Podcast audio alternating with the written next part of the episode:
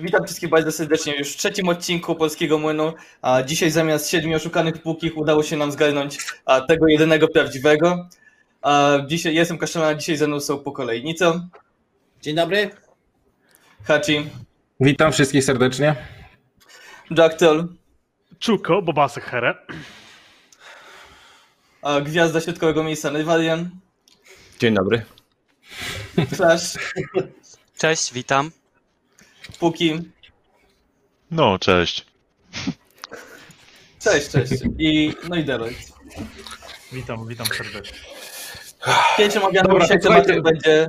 No, No, no, no, sobie na sekundkę wskoczę, zaznaczę po raz kolejny disclaimer już na samym początku, że jest to program humorystyczny i nasze wszystkie opinie nie mają na celu urazić nikogo, także pozdrawiam serdecznie, przepraszam wszystkich, którzy poczują się urażeni, to nie jest nasz cel, chcemy się tego dobrze bawić, także możesz zaczynać kasztana. Dobrze. Jeszcze zbieżność nazwisk jest przypadkowa. Oprócz tego pierwszym dzisiaj omawianym przez nas tematem będzie, będzie Hate Park, który się wydarzył tydzień temu i ja większość pytań będę kierował do ciebie, póki, jeśli mi pozwolisz, ponieważ wydaje mi się, że Paweł i tak jakoś naturalnie, nat, naturalnie wskoczy. Więc, a, więc, więc pierwsze mam pytanie, że chciałbym, chciałbym żebyś opowiedział tak jak, jak to wyglądało ze strony zewnętrznej. Przyszli, przyszliście sobie tam, czy a, był jakiś makijaż, czy mieliście jakieś wytyczne, no bo to jest program po części telewizyjny, a w telewizji tak czasem jest, że jest z góry scenariusz, no i no mam takie pytanie właśnie tutaj. No myślałem, że będzie taki właśnie makijaż czy coś takiego, jakaś rozmowa, ale tak naprawdę wchodzimy do środka, winda jakaś jest e, dziwna, lecimy na górę, no i po prostu czekamy 20 minut i siadamy i siema. I gadamy Czemu normalnie. dziwna? Czemu dziwna winda? Może, Bo może, jakoś póki, telepało nią. może póki jesteś tak duży, że cię przemysłowo musieli na górę. Znaczy, do, dodajmy, że ja byłem z nim, więc to musiało, musiała być jakaś silniejsza winda. Nie no, po, podobno po prostu ona coś miała jakieś problemy. Właśnie na początku, na początku myślałem, że to kwestia moja i Delorda, ale nie, coś z nią było nie tak. No dobra, to wiemy, że dziennikarze, dziennikarze piłki nożnej mają jednak troszeczkę gorsze windy. Ja bym do Ciebie, Paweł, jak- jakbyś tak jakby porównał, porównał to doświadczenie preaudycyjne z, z tym, co na przykład miałeś w Polsat Games. Wiem, że, wiem, że w Polsacie na początku jest makijaż, gadacie sobie wstępnie, na czym to będzie polegało, o co zahaczymy i tak dalej. No a tam, a jakbyś miał porównać właśnie. Znaczy ja myślę, że przede wszystkim ten Hey Park i ogólnie cały ten kanał sportowy to jest generalnie taka luźna atmosfera trochę mimo wszystko. To jest internetowy, gdzieś tam jakaś internetowy kanał, więc oni tam, no nie było żadnej spiny i tak dalej. Póki sobie robił zdjęcia z rękawicami Neumana, z fejem ma. Ja sobie patrzyłem, browa, browary stały, mówię, czy mogę otwierać. Oni mówią, że chcą mi dać, mo, mogą mi dać, ale pomyślałem, że może jednak nie. No tak luźno generalnie, no wiesz, no Polska to jest jednak telewizja, tam też pewnie trzeba dla telewi- do telewizji robić inaczej po prostu. To jest internet, wiesz, tam zapytałem się oczywiście, czy jak się kurwa wymsknie jakaś, to, to okej. Ja mówię, nie, spoko, mi pan miał, pan mówi, nie, lajtowo, nie ma problemu żadnego, ale chyba się nie wymsknęło na mnie. No z, z tego co pamiętam, to, to, to nie się wam nie wymsknęło i kolejne pytanie tak naprawdę mam, to, to, to raczej pytanie retoryczne o tym, jak, jak, jak właśnie fajny jest Michał Pol, że to no, chłop jest mega profesjonalny, bardzo fajnie się przygotował, gadał z Wiktorem Cegłą, a mimo, że zakładam, że wcze- wcześniej nie miał praktycznie żadnej wiedzy na ten temat, no to tą wiedzę miał dość sporo, oczywiście nie kumał takich smaczków jak no tutaj JD, coś, coś tam było z i tak dalej, no ale to jest raczej naturalne i, i właśnie jakie macie z nim doświadczenie, póki. No, ja jeszcze, ja jestem pozytywnie zaskoczony. Myślałem, że to będzie taki spięty, poważny gość, który będzie zero śmichu, zero chichu, e, tylko powaga. Jednak przed pogadaliśmy normalnie, gościu pośmieszkował. E, w trakcie, wiadomo, no jakoś e, rozluźniony też byłem po części, dzięki temu, że czułem, że po prostu no, gość jest spoko. I po, możecie się zdziwić, ale rozkminił, co to znaczy wszystko.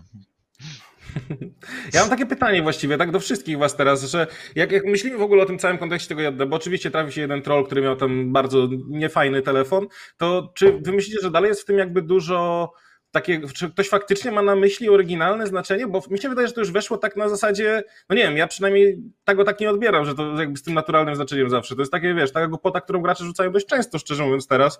Jakoś mi się wydaje, że to stało się takim bardziej jakimś symbolem, ale wątpię, że ktoś na myśli ma faktycznie coś ofensywnego, kiedy mówi to. Ja teraz bez stresu mogę powiedzieć JD na streamie, no bo oczywiście Jack Difference jest obecny w każdej grze i myślę, że, że póki, póki mi bardzo ułatwił jakby reagowanie na czat e, swoją wypowiedzią w Hate Parku. Ja, ja też nie mam nic złego nigdy na, na myśli, nie mówię, że ja mówię o tym i tak dalej, ale e, no myślę, że tak jak e, powiedziałeś Haci, to ma miejsce kultu, ale raczej wątpię, iż większość ludzi używa tego skrótu po to, żeby obrazić Norberta. Mhm, też tak, też mam takie wrażenie. No Co ty nie na czasy ogólnie- tak naprawdę. No moim zdaniem już nie te czasy, jakby Norbert też już na tym Twitchu nie, nie, nie istnieje, że tak powiem, tylko się przyniósł na YouTube'a, więc ludzie no nie za bardzo do tego podchodzą już aż tak personalnie do niego, tylko bardziej po prostu mem. Tak jak miał być od samego początku, tylko no było jak było na początku, nie? To już A, chyba taka no, część no, popkultury, no. to Ale Te- te jody nie wiem, czy i rozmawiać teraz tak naprawdę o tym, bo to już jest taki temat przewałkowany, że chyba no nie warto, nie? No, Wydaje mi się, że JD to teraz bardziej łączy niż dzieli. Robisz jakąś premierę na YouTubie, wszyscy to spamują. To już jest takie. Nie wiesz, co masz napisać, piszesz JD i, i tyle. I nawet nie przykuwasz uwagi do tego. No, i- ja, ja tak szczerze mówiąc o właśnie o Jungle Defense, to nawet Norberta nie mam, na samym początku jak mówiłem właśnie o Jungle Defense, to miałem, zamykałem oczy, miałem Norberta przy sobie, a teraz mam po prostu Jungle Defense sam w sobie, więc... Ale tak zupełnie szczerze powiem, że to była totalnie mistrzowska odpowiedź z swojej strony, tak bez kitu. W sensie naprawdę i to zagrałeś zajebiście i to każdy miał takie, o kurde, rozjebał naprawdę teraz póki, nie? Było już to z z deordu. Ale koniec końców powiem wam wszystkim, że Norbert napisał e, po tym hate parku do mnie i powiedział, że spoko, miło, miło, miło że tak powiedziałem. Więc e, spoko, pozdrawiam Norberta. Pozdrawiamy. Pewnie, pozdrawiamy. I ja mam też taką opinię, dość kontrowersyjną, ale tak jakby. O, o, oczywiście to nie jest tak, że wy mieliście za zadanie, to, to, to nie jest tak, że wy mieliście za zadanie narzucone przez polską społeczność. Ma, ma, macie kurwa tak zrobić, żeby wszyscy się zainteresowali polskim, polskim sportem, polską sceną Ligi Legend. Mimo, mimo, że wiadomo, było przez, naz, przez część narzucone, ale tak jakby bądź co bądź, a duża część a, publiczności była, była, była po prostu, to była publiczność Michała Pola, nie publiczność ze sportu. I mam, e, i mam takie wrażenie, że a, no oczywiście to wyszło naturalnie, tak? To nie jest wasza wina, że, a, że, że, że na przykład widzowie Ksaje dzwonili, pytali się o. Co powiedziałeś, że większość ludzi, większość ludzi była widownią Ze Michała sportu Pola. moim zdaniem. Ze sportu. Znaczy- Mi się wydaje, że nie. No dobra, E, ok, ja okej, też to- wiedziałem. Też wiedziałem, że bardzo dużo było pytań takich związanych e, z e-sportem, jak to wygląda, ale pod jakby wpływem na, napływu tego bardziej sportowego, który przyszło, przyszło dla, dla Pukiego, to właśnie dużo pytań było o TJD i, i osoby, które e, chciały się dowiedzieć mniej więcej jak to wygląda, to też w pełni nie mogły się tego dowiedzieć.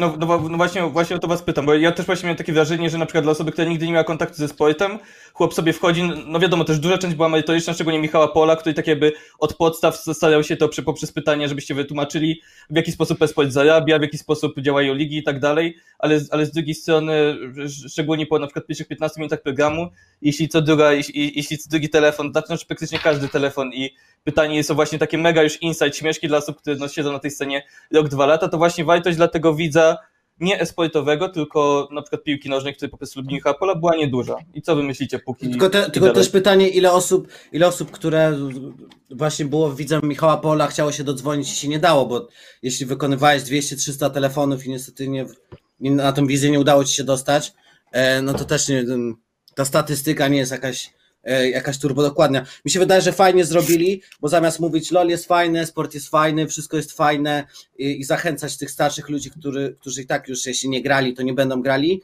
to przynajmniej się zaprezentowali jako tacy sympatyczni goście, co odpowiadają na pytania i dobre wrażenie po sobie zostawili.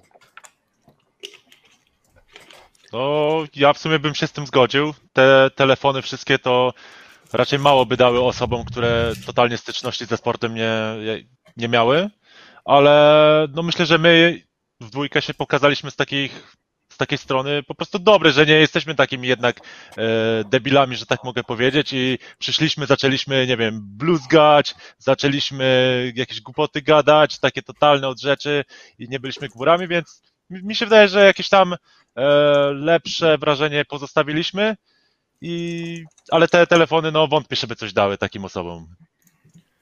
Mi się też No, wydaje, ale że nie to jest nie ten moment... No, no, dobra. Dobra, mów, mów. No, mów, mów. Okej, Prowadzący, Mi się dawaj. wydaje, że to jest, to jest taki moment, że jakby jak dla mnie ze sportu w ogóle nie ma sensu zabiegać o to, żeby oni nas jakoś super bardzo lubili. Bo prawda jest taka, że jeśli nie chcą nas lubić, to nie będą nas lubić. Tam nie ma potencjalnych nowych odbiorców dla nas. No to po prostu trzeba być sobą i pod tym względem mi się to podobało, że wy byliście sobą i tyle. I to dla mnie jest najważniejsze, że jakby nie było nagle kija w dupie i siedzimy i elokwentnie opowiadamy o tym, jak trudną dyscypliną sportu jest e-sport czy coś w tym stylu, tylko po prostu było śmiesznie. Było tak, jakbyśmy was widzieli na każdym innym streamie. I to było zajebiste dla mnie. Zgadzam się. To mamy Jeszcze, mam takie pytanie, czy myślicie, że no, no tak naprawdę wasza dwójka, no bo raczej wiecie, czy, czy, czy właśnie dzien- dziennikarze typu. Co się stało, Paweł?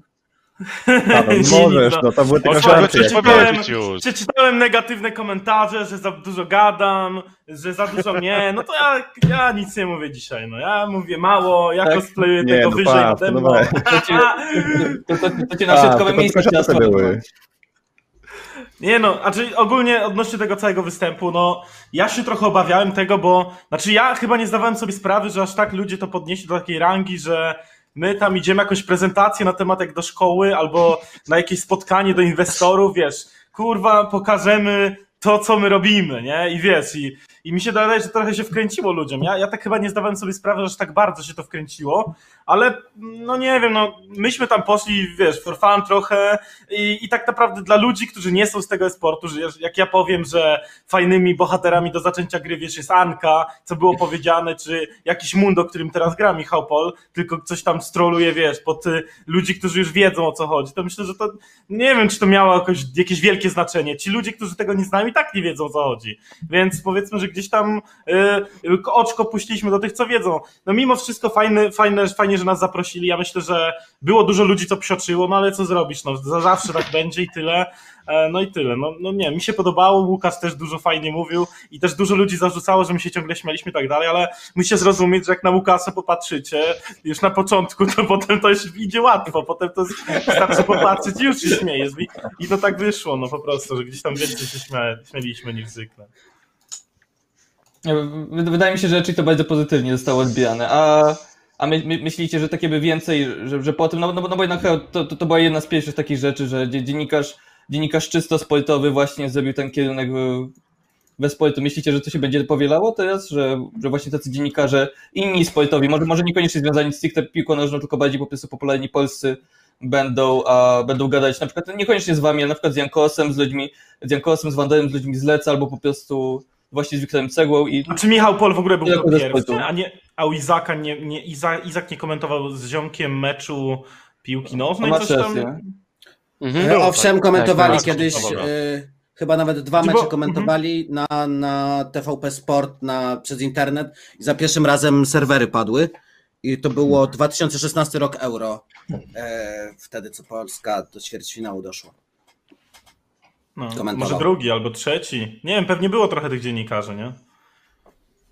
No dobra, no, znaczy po prostu bardziej, bardziej mi chodziło, że, że, że zamiast e-sport do sport, to sport do e-sport, żeby, żeby, żeby tak jakby, no ale, no, no ale wydaje mi się, że wyczerpaliśmy tą kwestię.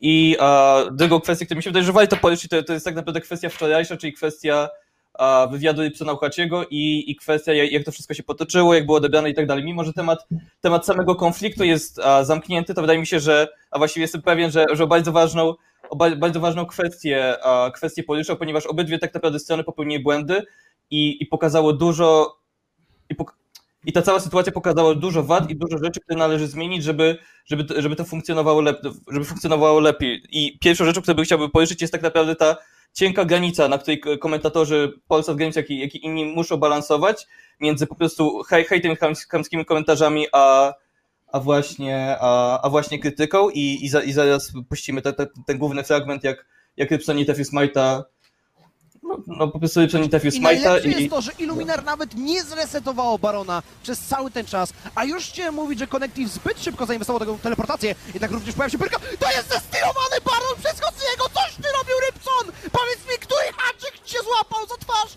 i uniemożliwił zesmajtowanie! Ym, I teraz wychodzę trochę na głupka, bo przed chwilą chwaliłem Rybsona i robi coś takiego. Tak, e, dlatego sądzę, że wielu z nas postawiło Rybsona w przecenianych zawodnikach, bo w momencie, w którym po prostu nie jesteś w stanie zesmajtować Barona i to nawet nie przegrywać z przeciwnym leśnikiem, On- walki na smajty, to jest karygodne. On chyba nie miał tego smajta. Nie jestem pewien, ale przed chwilą dosłownie ten smite wrócił z cooldownu. Słuchaj Mikołaj, wybieram numer do Crazy'ego. Halo? Trzeci tydzień Ultraligi? Naprawdę, to już, to już jest ten moment, kiedy zacząłem się zastanawiać, gość, który akurat skończył dzieje? tę maturkę i ma totalny spokój, tak? Dzisiaj na grafikach, na pre-show, wszyscy wymienili Rybsona jako overrated junglera. Czy to jest dowód? Trochę za długo, co? I- Tak, tak. No, Mocne, polecieli mocne. trochę, polecieli. No. A ja uważam, że mają rację. Ale to było offensive w ogóle? Właśnie, ja wam powiem, ja wam powiem jedną rzecz. Dlaczego, nie, nie bójmy się, nie bójmy się ten, podkreślać czyichś, czyichś błędów. No, jest to niedopuszczalne, że y, Leśnik nie potrafi, mając tysiąc na smajcie, nie potrafi se smajtować, y, smajtować na Shora i mu to Azir zabiera. No, Znaczy, znaczy w jak- tym sensie... Ale chwila, bo tam nie było smajta w ogóle. Nie, nie, był smite. Był, tam Tak? Pylka grał spellbooka i Pylka miał smite'a. I Pylka nie trafił smite'a, ale Azir dobił. Czy tam nie pisał nie Znaczy- trafił smite'a, no ale, ale w sensie był smite po stronie przeciwnej. Słuchajcie, to może to jak to jest Flash? Czy, czy to jest faktycznie nie- niedopuszczalne, że Azir y, ukradnie Smite'a, bo ja się nie zgadzam z tym, co Nitro powiedział. No to, znaczy ukradnie Barona. To teraz powiedz, co ty o tym myślisz, z, z gameplayowej Nie wiem, nie wiem. Mi się wydaje, że e, Nitro miał Cinkrofa w drużynie, to powinien zapytać go, jak się smajtuje, no. No tylko, tylko zobacz, tylko zobacz Flash, jest, jest jedna różnica, y, że Tabasco wchodzi i blind smite'uje, outsmite'uje Cinkrofa, to jest jedna rzecz, a inną rzeczą jest jak y, enemy drużyna nie ma smite'a, y, ty podejmujesz na ci to zabierają, no jest, jest Ale no, miała. bardzo No duża po, różnica. błąd, popełnili błąd, miała, no po prostu miała. popełnili błąd. Popełnili tyle, błąd tyle, jak no. najbardziej, ale czy jest to karygodny błąd? Jest. Ale teraz ja powiem to z mojej perspektywy, ok? Z perspektywy trenera. Ja tych gier oglądam setki, bo Screamy jednak gra się często i jest jednym z w ogóle z celów tego, żeby przygotować odpowiednio Barona, jest to, żeby wyzonować potencjalnie te postacie, które mogą tego Barona ukraść. Jakby, jakby nie było, jeśli bije to 10 typa, to ten damage jest bardzo flexible. Jeśli bije go tylko twoja drużyna, to jest w miarę stały DPS, który schodzi z Barona. Jeśli jeszcze przeciwnik dokłada depsa, to on spada dużo szybciej, tak? Więc to jest jakby już błąd na pewno drużyny. Być może mogli się zastanowić nad tym, czy ktoś może markować tego Azira, ja tak? po- nie. Ja- do tego, ja tak? tylko Na, na, chciałem- na, nasza wina. No, no. Właśnie ja się chciałem, tutaj, właśnie ja się bo- chciałem zapytać, czy w ogóle Azir powinien tam stać. No nie właśnie. powinien. No, znaczy możemy to- analizować każdą sytuację 10 razy, ale no okej, no jest ja to wam, błąd w sztuce mi się wydaje, tyle.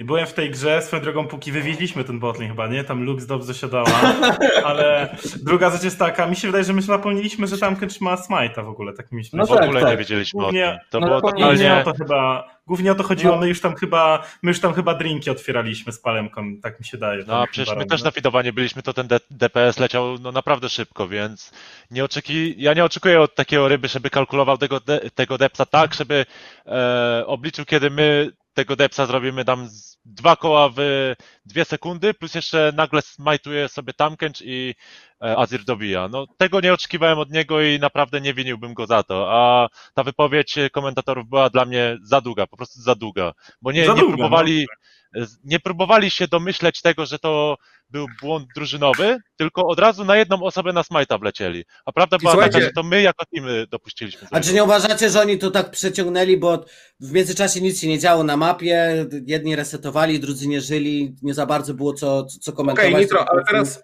Polecieli ale teraz- z flow. No cicho też ale- nie będą, nie? Ale alternatywnie też mogli właśnie powiedzieć, hej, może tutaj warto było się skupić na tym, żeby ten Azir nie miał możliwości bić Barona i tak dalej, ale popatrz, w którą stronę to poszło. To poszło week trzeci, gdzie to podkreślili. Dzwonimy do Crazy'ego, wymieniamy junglera, wiesz o co chodzi? To jest tłumacz moim zdaniem, nie? Więc tutaj jest No. jakby ten problem, więc tutaj można było się, za, mogło, można było wykorzystać ten czas, żeby się zastanowić, czy Azir powinien móc za darmo bić Barona, ale też niekoniecznie, że dzwonimy po Crazy'ego, wymieniamy tego, nie? I, I teraz, żeby była jasność. Ja dzisiaj słuchałem też fragmentów tego, co powiedział Awahir, bo Awahir też się odniósł do sytuacji na swoim streamie. I teraz jedna kwestia. Oni zgadzają się z tym, że poszli za, da, za daleko, więc tutaj to jest bardzo ważne. Po drugie, już sytuacja pomiędzy Rybą a Polsat Games jest wyjaśniona, więc jest jakiś happy ending tego, gdzie wiem, że Polsat też chce zwrócić więcej uwagi na to, żeby w ten sposób nie zwracać się o zawodnikach. Więc jakby myślę, że to jest y, całe clue tej sytuacji, tak? A siłą rzeczy, jeśli się nie robi jakichś tam różnych tego typu opinii, no to po prostu no, no jest się nijakim, tak? Czasem trzeba spróbować, no i tutaj po prostu polecieli za daleko i takie sytuacje będą się zdarzać i trzeba ich unikać w przyszłości, nie? No, no, no Znaczy, właśnie to też się... chciałbym- Ja chciałem ty- tylko ty- ty- dokończyć tutaj, że jeśli będziemy że jeśli, że jeśli będziemy eliminować każdą niepochlebną opinię o zawodniku, yy, ogólnie na, w Ultralidze dzieje się, jest taki, jest taki klub myszki Miki, że nieważne czy drużyna ma 0,10 czy, czy 10-0, to ją notorycznie hypują jedną i drugą.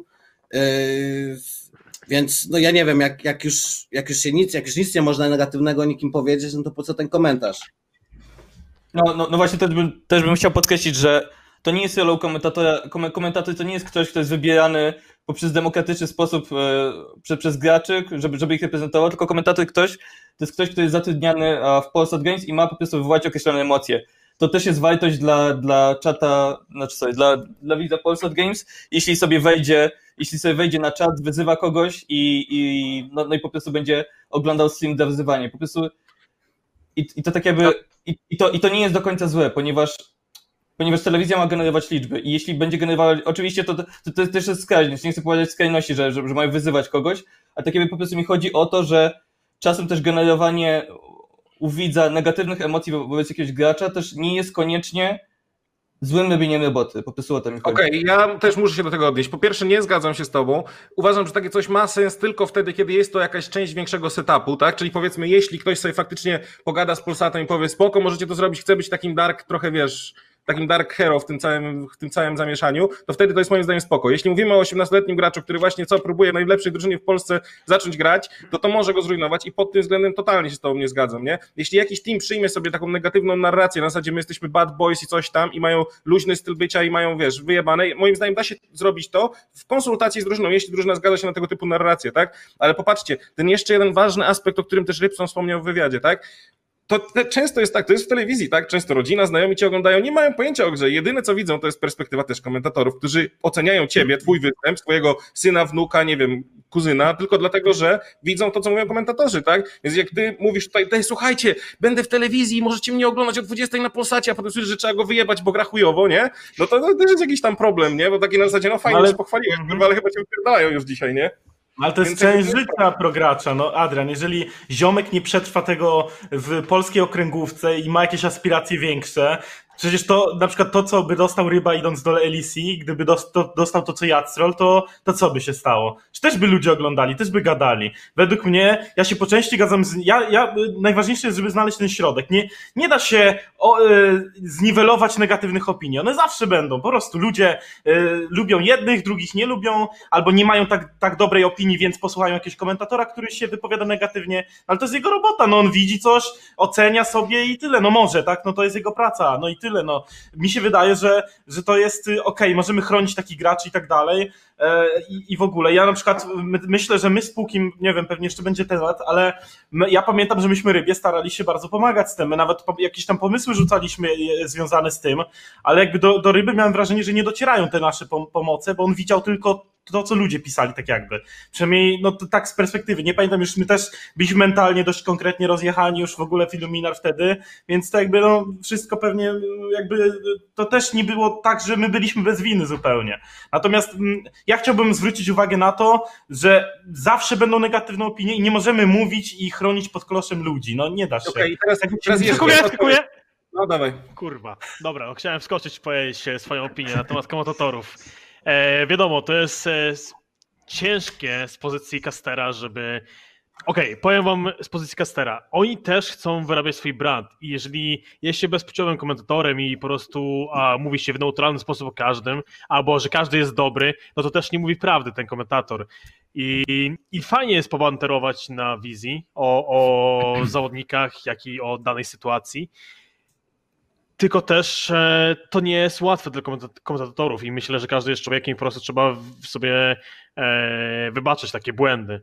Tylko też rozumiem perspektywę graczy, bo też jestem graczem, który często jest tam, nie wiem, jebany na wizji i tak dalej. Ale też e, rozumiem pozycję komentatorów, którzy, nie wiem, e, podkreślają jakieś e, słabe i dobre zagrania. Tylko wydaje mi się, że rzadziej się podkreśla te dobre zagrania u, u tych, nie wiem, słabszych graczy, niż, e, niż słabsze, niż te złe zagrania u słabszych graczy po prostu. Okej, Nie ale to teraz... takiej- Ja... Mogę, mogę ja się wciąć? Mogę ja się wciąć teraz? Dawaj, dawaj. Ogólnie to tak posłuchałem sobie i jeżeli chcemy, żeby e- esport był traktowany poważnie, to niech gracze też traktują to jako swoją pracę, a nie jako kurwa granie w gierki. Jak szef ci powie w normalnej pracy, że odjebałeś, to też idziesz kurwa płakać? No nie idziesz. Tylko starasz się kurwa zrobić coś lepiej. I tyle. Ale Komentator jest to Bo, jest bo szef. to wygląda tak, bo, bo to wygląda jest tak, że... między losowymi ludźmi a ludźmi z teamu, bo O, to jest o, o, o, o, co powiedziałeś? Co powiedziałeś? Losowi ludzie, tak? O, ładnie, ładnie. Uważaj, za to kary w Ultramidze rozdają. Aż dostał kara. 750 zł. Ale Nie wiem, jak, może jak, być jak taki jak lekarz zrobi chujową operację, jak lekarz zrobi chujową operację, to, to, to, to, to, to nikt nie mówi, a ja starał się, ale mu nie wyszło. No zrobiłeś chujową operację, no ktoś, ktoś, ktoś nie rusza ręką, no. Dobra, ale słuchajcie. Wiadomo, że to jest hiperbola, ale no trzeba a konsekwencje, no. Ważna rzecz a propos tego komentowania. Nikt nie mówi, że nie można powiedzieć, że jakieś zagranie było złe. Można powiedzieć, że jakieś zagranie było złe i można było powiedzieć też, że na przykład można było zrobić lepsze zagranie, na przykład opisać to zagranie. I to nie jest problemem. To oczywiście, że to się powinno pojawiać w kaście. Komentatorzy powinni zwracać uwagę na to, jeśli ktoś zrobił złe zagranie i na przykład jakie zagranie mogło być lepsze. Problem pojawia się wtedy, kiedy ta granica jest przesunięta do momentu, że to już nie jest tylko krytyka konkretnego zagrania, ale jest to krytyka personalna. Na zasadzie powinno się go wywalić z teamu, tak? Kumacie o co chodzi? To o to chodzi. Tu jest ta granica przekroczona. Tu nie chodzi o to, żeby nie mówić, gości robi 0,11, a ty powiesz, no w sumie to ta gra mu troszkę nie wychodzi, y, może będzie lepiej w następnych minutach, nie? No wiadomo, że wtedy idzie mu słabo, więc trzeba powiedzieć, jakie błędy popełnił, tak? Tylko już na przykład sugerowanie tego, że ktoś powinien się, wiesz, zwinąć, albo się nie nadaje do grania w grę, to już jest przesada. To jest, to, o to chodzi. Mnie też wkurwia na przykład e, w komentatorach to, że są bardzo tacy subiektywni. Mimo, że ja słyszałem niż komentatorów, na przykład Walisi uczy się bycia bezstronnym, to często jest właśnie e, taka stronniczość na, posta- na, mm, na podstawie tego, iż nie wiem, e, mają zakodowane w głowie, że dany gracz jest jakimś, nie wiem, w topce na, na, na przykład, nie? I będą śledzić gracz, będą śledzić każdy krok tego gracza i chwaląc ten, ten, te, te kroki tego gracza, rozumiesz, mimo że nie, nie robi nic specjalnego, albo nawet popełniają błąd, to e, w perspektywie gracza, znaczy w perspektywie komentatora będzie to odbierane jako o, o ale on zajebiście gra i później e, ta cała publika podłapuje e, opinię tego komentatora i wtedy robi się taki snowball danej opinii, bo uważam, że gra, znaczy widzowie danej transmisji, czy to Ultraligi, czy LEC, mają mniejszą jednak wiedzę o grze na temat, na temat gry niż komentatorzy i też czerpią tę opinię często właśnie od casterów i stąd się bierze e, często taki snowball, że nie, że ktoś jest znienawidzony albo ktoś jest bardzo e, lubiony. Więc załóżmy teraz, że ktoś robi na przykład jakieś interską, jakiś interski invade, tutaj Flash patrzę w ciebie, wiesz o co chodzi, to, to, fajnie jest powiedzieć na przykład, że nie powinien w tym momencie inwadować dżungli przeciwnika, bo na przykład jego midlaner i jego botlaner jest pod turetem i to jest ok i to jest super, ale jeśli ktoś zrobi interski invade, powiedzą, no kurwa, znowu, wiesz, znaczy, bez kurwa, no, o, znowu zagrał bardzo słabo, ewidentnie tutaj no, poziomem chyba jednak nie dorasta do reszty drużyny, może powinien się zastanowić, czy tam ktoś inny nie powinien grać w lesie, no to tu jest już problem i to jest ta różnica, nie? I takie sytuacje nie zdarzają się często, więc nie róbmy też tego wielkiego nie wiadomo czego, nie? Ale chodzi o to, żeby tutaj była ta granica postawiona i z tym się zresztą komentatorzy zgadzają. Jedna rzecz, która mi bardzo zaimponowała, zaimponowała ze strony Awahira dzisiaj na jego streamie, to to, że powiedział, że póki właśnie i e, Ryba mieli rację z jedną rzeczą, że jakby nie ma takiego... Mm, jakiejś takiej instytucji, która oceniałaby pracę komentatorów, ale powiedział, że tą instytucją w pewnym sensie są właśnie fani. Więc jeśli czują, że ktoś został zbyt personalnie pojechany, to powinniśmy to nagłaśnić, powinniśmy to punktować, bo to sprawia, że oni mogą stać się lepsi, ktoś im zwróci uwagę, tak? To sprawia, że tych granic się nie przekracza, więc ogólnie sytuacja jak dla mnie wyszła na plus tutaj wszystkim. Na pewno wyszła na plus, ale co do tego, że fani są taką instytucją, co, e, co będą oceniać pracę komentatorów, to tak na pewno nie jest. To, to właśnie, tak jak Jack Troll powiedział, że to jest taki snowball od e, e, komentatorów, że on, jeden coś powie i po prostu każdy fan będzie leciał za jego opinią. Tak naprawdę gracze powinni oceniać ich pracę i, i tyle. To tylko gracze mogą tak naprawdę skarcić ich za to.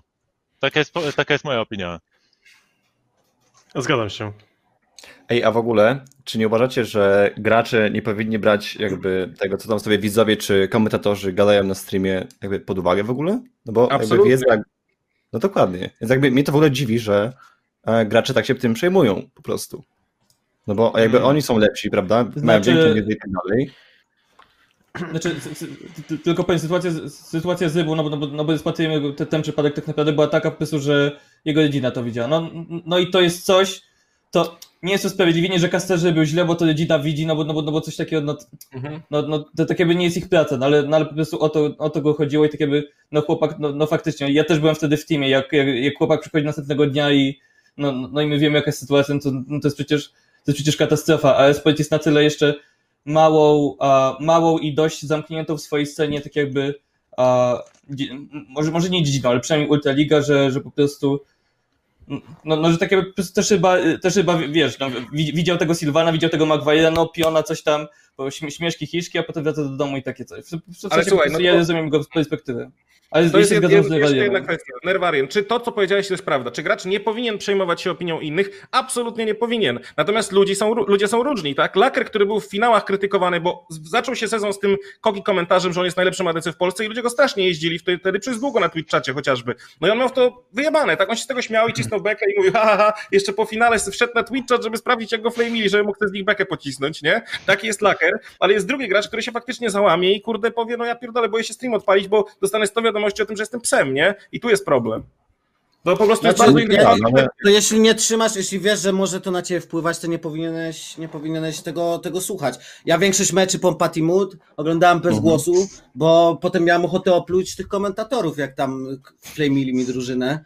A Więc- kto komentował więc no, żeby nie- Nitro? E, przygotowani. komentował, Pan Wedge dobry, Awahir pod przede tobą. wszystkim, e, bo to jeszcze czasy Esla były przede, przede wszystkim. Nerwarien komentował z Leo. E, więc no, więc ja żeby potem, żeby potem, wiadomo, to jest, to jest ich praca, ale żeby potem nie mieć nic do nich, bo ja to odbierałem bardzo personalnie, to po prostu okej, nie słucham, nie wiem co powiedzieli, oglądam grę i, i się nie skupiam na tym. I polecam ogólnie, polecam. No i tutaj jest pytanie po prostu, jak tym zarządzić, bo teraz popatrzcie na to. Jest, ja wiem, że w niektórych organizacjach faktycznie są takie sytuacje, że gracze, którzy mają z tym problem, przykładowo ja tak się też czasem starałem robić, miałem też takich graczy w przyszłości, którzy mieli z tym problem. Jeśli ja pracuję z nimi w GH, jestem dość w stanie łatwo kontrolować w miarę to, kiedy oni wchodzą na social media, nie? Bo załóżmy, że po meczu spoko, przed meczem niekoniecznie, bo mogą być jakieś tego typu rzeczy, nie? Problem jest taki, że jeśli ktoś pracuje z domu i sobie ma telefon, to może sobie w każdej chwili to odpalić. Jakby możesz powiedzieć graczowi, hej, słuchaj, wiesz, że to jest coś, co ewidentnie wyprowadza cię z równowagi, wiesz, że to jest coś, przez co możesz zagrać gorzej, nie wchodź na te social media. Inna kwestia jest taka, że ciężko jest skontrolować to, czy gracz nie jest głupi, nie wejdzie i nie przeczyta, nie? To jest oczywiście, że to jest problem też z psychiką graczy, ale prawda jest taka, że większość gamerów profesjonalnych, którzy zaczynają karierę, to są nerdy, które nie potrafią sobie radzić z takimi rzeczami i to nie jest jakaś kontrowersyjna opinia, taka jest prawda. Wiele z nich jest bardzo antisocial i dlatego zaczęli grać w kompa, tak? Po prostu tak to wygląda, więc niekoniecznie wiedzą, jak sobie z tym radzić, nie? Wiadomo, że ktoś ma dużo pewności siebie, no to ma to w dupie, bo wie, że jest czalkiem, gra zajebiście i wie, że jest top 3 na roli i wie, że zjebał jakiś place nie wyszło mu to i to nie ma większego znaczenia, ale są tacy, którzy nie wyjdzie ci pierwszy, drugi, trzeci, dziesiąty i zaczynasz już wątpić w, samego siebie, nie? I tu jest jakieś duży, duże pole do zagospodarowania, nie? No właśnie, ja się, ja się zgadzam szczególnie po tej kwestii, bo tak naprawdę gracze albo tak, takie główne, takie powody, dlaczego gracz zostaje graczem. To jest jeden to jest rywalizacja, a właśnie druga to jest właśnie te, te, też po części po prostu aprobata innych, którą a, że, że jesteś zajebisty, że ludzie piszą, że jesteś fajny, zajebiście tutaj zagrałeś, wygrałeś turniej, weź, weź mnie wykeruj a, z, z tego brązu, czym wyjść z platyny i tak dalej. I, a, i, i, i, i, i tak jakby te, a, jak jakby, tak jakby mim, to jest powód, dlaczego gracz zostaje graczem, ale tak jakby nie jest gotowy właśnie na to, że, a, że- nagle to mo, że nagle to może zniknąć, że już nie jest lubiany, nie ma aprobaty, tylko właśnie jest hejt i tak jakby powód, dlaczego został graczem jest w pewien sposób niwelowany i właśnie, i właśnie zabijany poprzez ten sposób, aczkolwiek ja uważam, że to taka jest to praca, taka, tak podpisaliśmy, podpisaliśmy kontrakt ze światem, że godzimy się na to, żeby komentatorzy nas wyzywali, żeby nas fani wyzywali, jeśli będziemy grali ch- chujowo, albo jeśli ich zdaniem będziemy grali chujowo, jeśli liczy to, co, a, to, co uważa drużyna i trener po prostu. No ale wiadomo, Ja, ja tylko podsumuję takimi słowami, że tak, zgadzam się jeszcze raz kasztan z tym i Nerwarien z tym, że gracze powinni mieć twardszą skórę i powinno to po nich spływać, ale z drugiej strony nie będę nigdy głośno ignorował tego problemu, że jest dużo młodych graczy, którzy nie wiedzą, jak sobie z tym radzić i nie wiedzą nawet kogo spytać o to, jak sobie z tym radzić i to jest jeszcze coś, co możemy robić lepiej i coś, czym gracze powinni mieć jakieś wsparcie, tak? Myślę, że tyle, nie ma co drążyć tego. Piłkarze się spóźniają 10 minut, czy tam ich ktoś przyłapie na mieście o 12 i są artykuły o nich, a o grze to już nie mówię, bo, bo, bo też się dojeżdża, jak ktoś nie strzeli gola. Liczą mu minuty, kiedy gola nie strzelił, liczą mu asysty, liczą mu złe podania, więc, więc no, to też jest jakieś odniesienie, że, że tutaj to jest jeszcze light, jeśli chodzi o ocenianie graczy. Bo to Ja- ja uważam, nieprzyjemny że- komentarz. Mhm. Ja uważam, To jest jedyne, co was może spotkać. Ja uważam, że graczy trzeba edukować w takiej formie, że trzeba im mówić, jak to filtrować i jak z tym dealować, a nie wrzucać Tak. ich pod kloc. Najważniejsze jest to, żeby każdy gracz zrozumiał, że najważniejsze opinie, jakie są, to jest kolegów z teamu i jakieś tam ziomków, co z tobą Mhm. pracują i tyle, nic więcej. No chyba, że masz jakiegoś kolegę na Halo, z którym grasz i się pytasz, czy jego opinię. Reszta, reszta tak naprawdę nie ma znaczenia. No to, że typ na czacie napisze, że nie umiesz grać, no to wszyscy twoi koledzy też się z tego śmieją. I tyle, no po prostu. To jest najważniejsze, żeby zrozumieć i aż tyle trzeba po prostu wiedzieć. Ja, ja tu skoczę na szybko Mhm. właśnie, żeby e, nawiązać do tego, co Delor mówi. Ja się jak najbardziej pod tym wszystkim podpisuję, a też kiedy na mnie sp- spływa To ja e, wielka krytyka, to ja sa, zawsze sobie mówię, że nie wiem, em, tylko i wyłącznie zależy mi na... Halo, halo, czy mnie słychać? Tak, tak. To tak. u mnie takie lagi są? No, u mnie też tak. lagi są problemy. Tak, ja właśnie się zastanawiałem. O. Myślałem, że to u mnie się nie odzywałem. Na streamie Dobra, halo, okej, halo. nie? Chyba Ale już, chyba już. O, To ju- ju- Dawaj, już- też może- mów. Ja nic nie słyszałem w sumie, wiesz. Oj, oj, oj, oj, Laguje oj. mi się. Halo, halo, halo? Roboty. O, o, o, o, o, powróciliśmy Halo? chyba do żywy. Raz, dwa, trzy, O, halo. jest git. Halo? Halo. Dzień dobry. No to kontynuuj. Słychać mnie? Dobra, no Słuchajcie, to chciałem powiedzieć, że... jakbyś mógł. E, jak najbardziej. Chciałem powiedzieć, iż e, najważniejsza dla zawodnika powinna być opinia jego sojuszników z drużyny, jak i coaching staffu, jak i organizacji. I ponadto, jeżeli grasz na wysokim poziomie, to często możesz zauważyć, iż faktycznie gracze, którzy używają mózgu, nie mają wypranego mózgu przez community, będą uważać e, to, co uważają, w sensie będą mieć własną opinię wyrobioną na, na, na swój sposób. I widzę to właśnie po swoim przykładzie głównie, że nie wiem, e, z community zachodniego jestem chyba najbardziej znienawidzoną osobą w LEC, ale jak e, gram sobie z, z e, ludźmi z High Elo, no to bardzo często mają bardzo dobrą opinię o mnie. Spoko. No tak, to jest prawda. Zostawmy chyba temat ryby. Warto po prostu podsumować to tym, że, że dobrze to ogólnie się skończyło dla obu stron, nie? Więc y, no jakby wyciągnięte są wnioski na pewno i, i tyle. I myślę, że to będzie zmierzać w lepszym kierunku. Też to, co ja robię dla, dla, znaczy teraz robimy tą grupę z Natalią dla tych graczy, którzy będą mieli problemy, które będą mogli się odezwać, no to myślę, że to też może im pomóc w swoich sytuacjach, nie? Co tam Pukson? Lagi są!